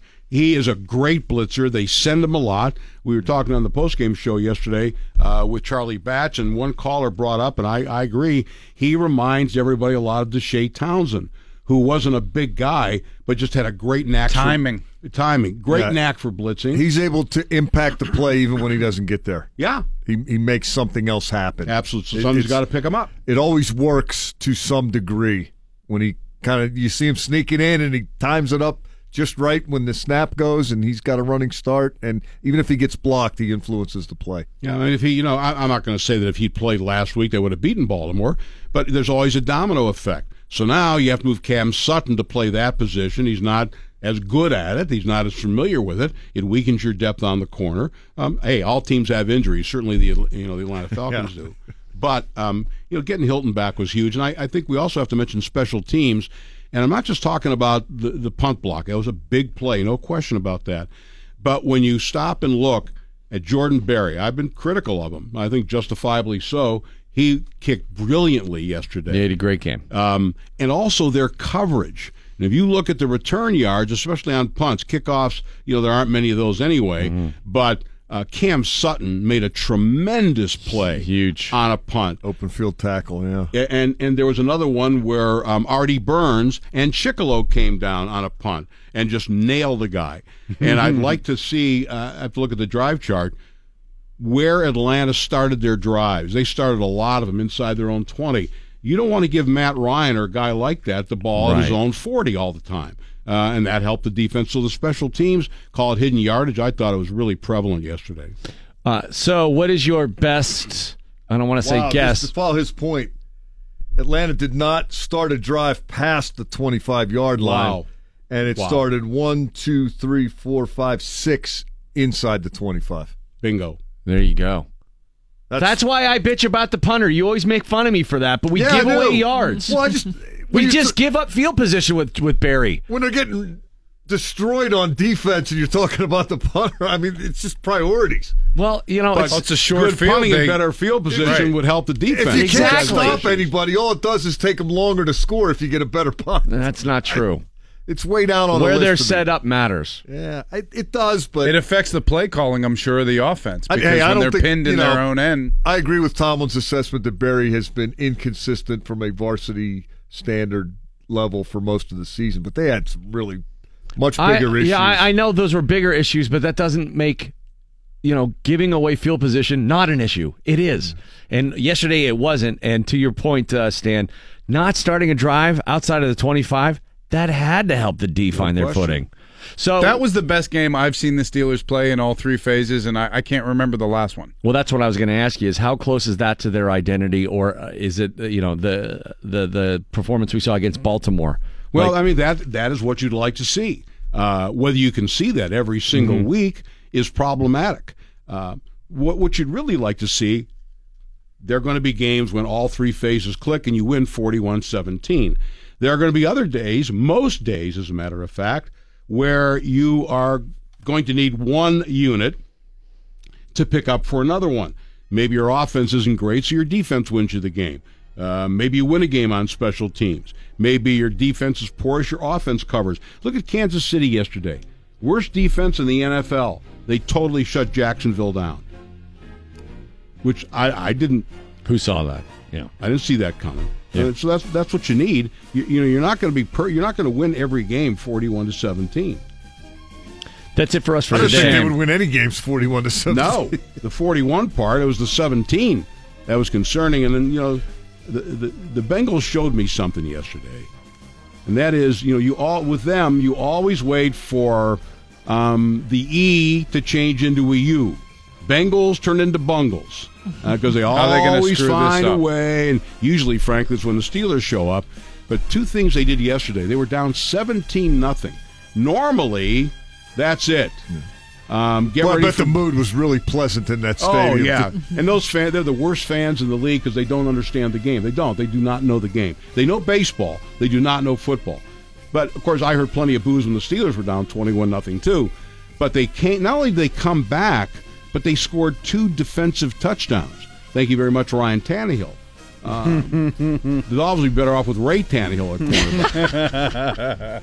but they came back and they did it with two defensive touchdowns, which tells me maybe, maybe this is going to be a harder transition from Bengal to Bungle. We'll find out Sunday. Stan Big game. Tavern. It's a big early season game. Steelers absolutely Fire it is. Hour here this morning on DVE. Special thanks to Stan and uh, thanks to Gerry Dulac and uh, Tim Benz for joining us tomorrow. Zebra Talk with Gene Steratore. Boy, be interesting to hear his response to Coach Tomlin calling uh, those calls a joke.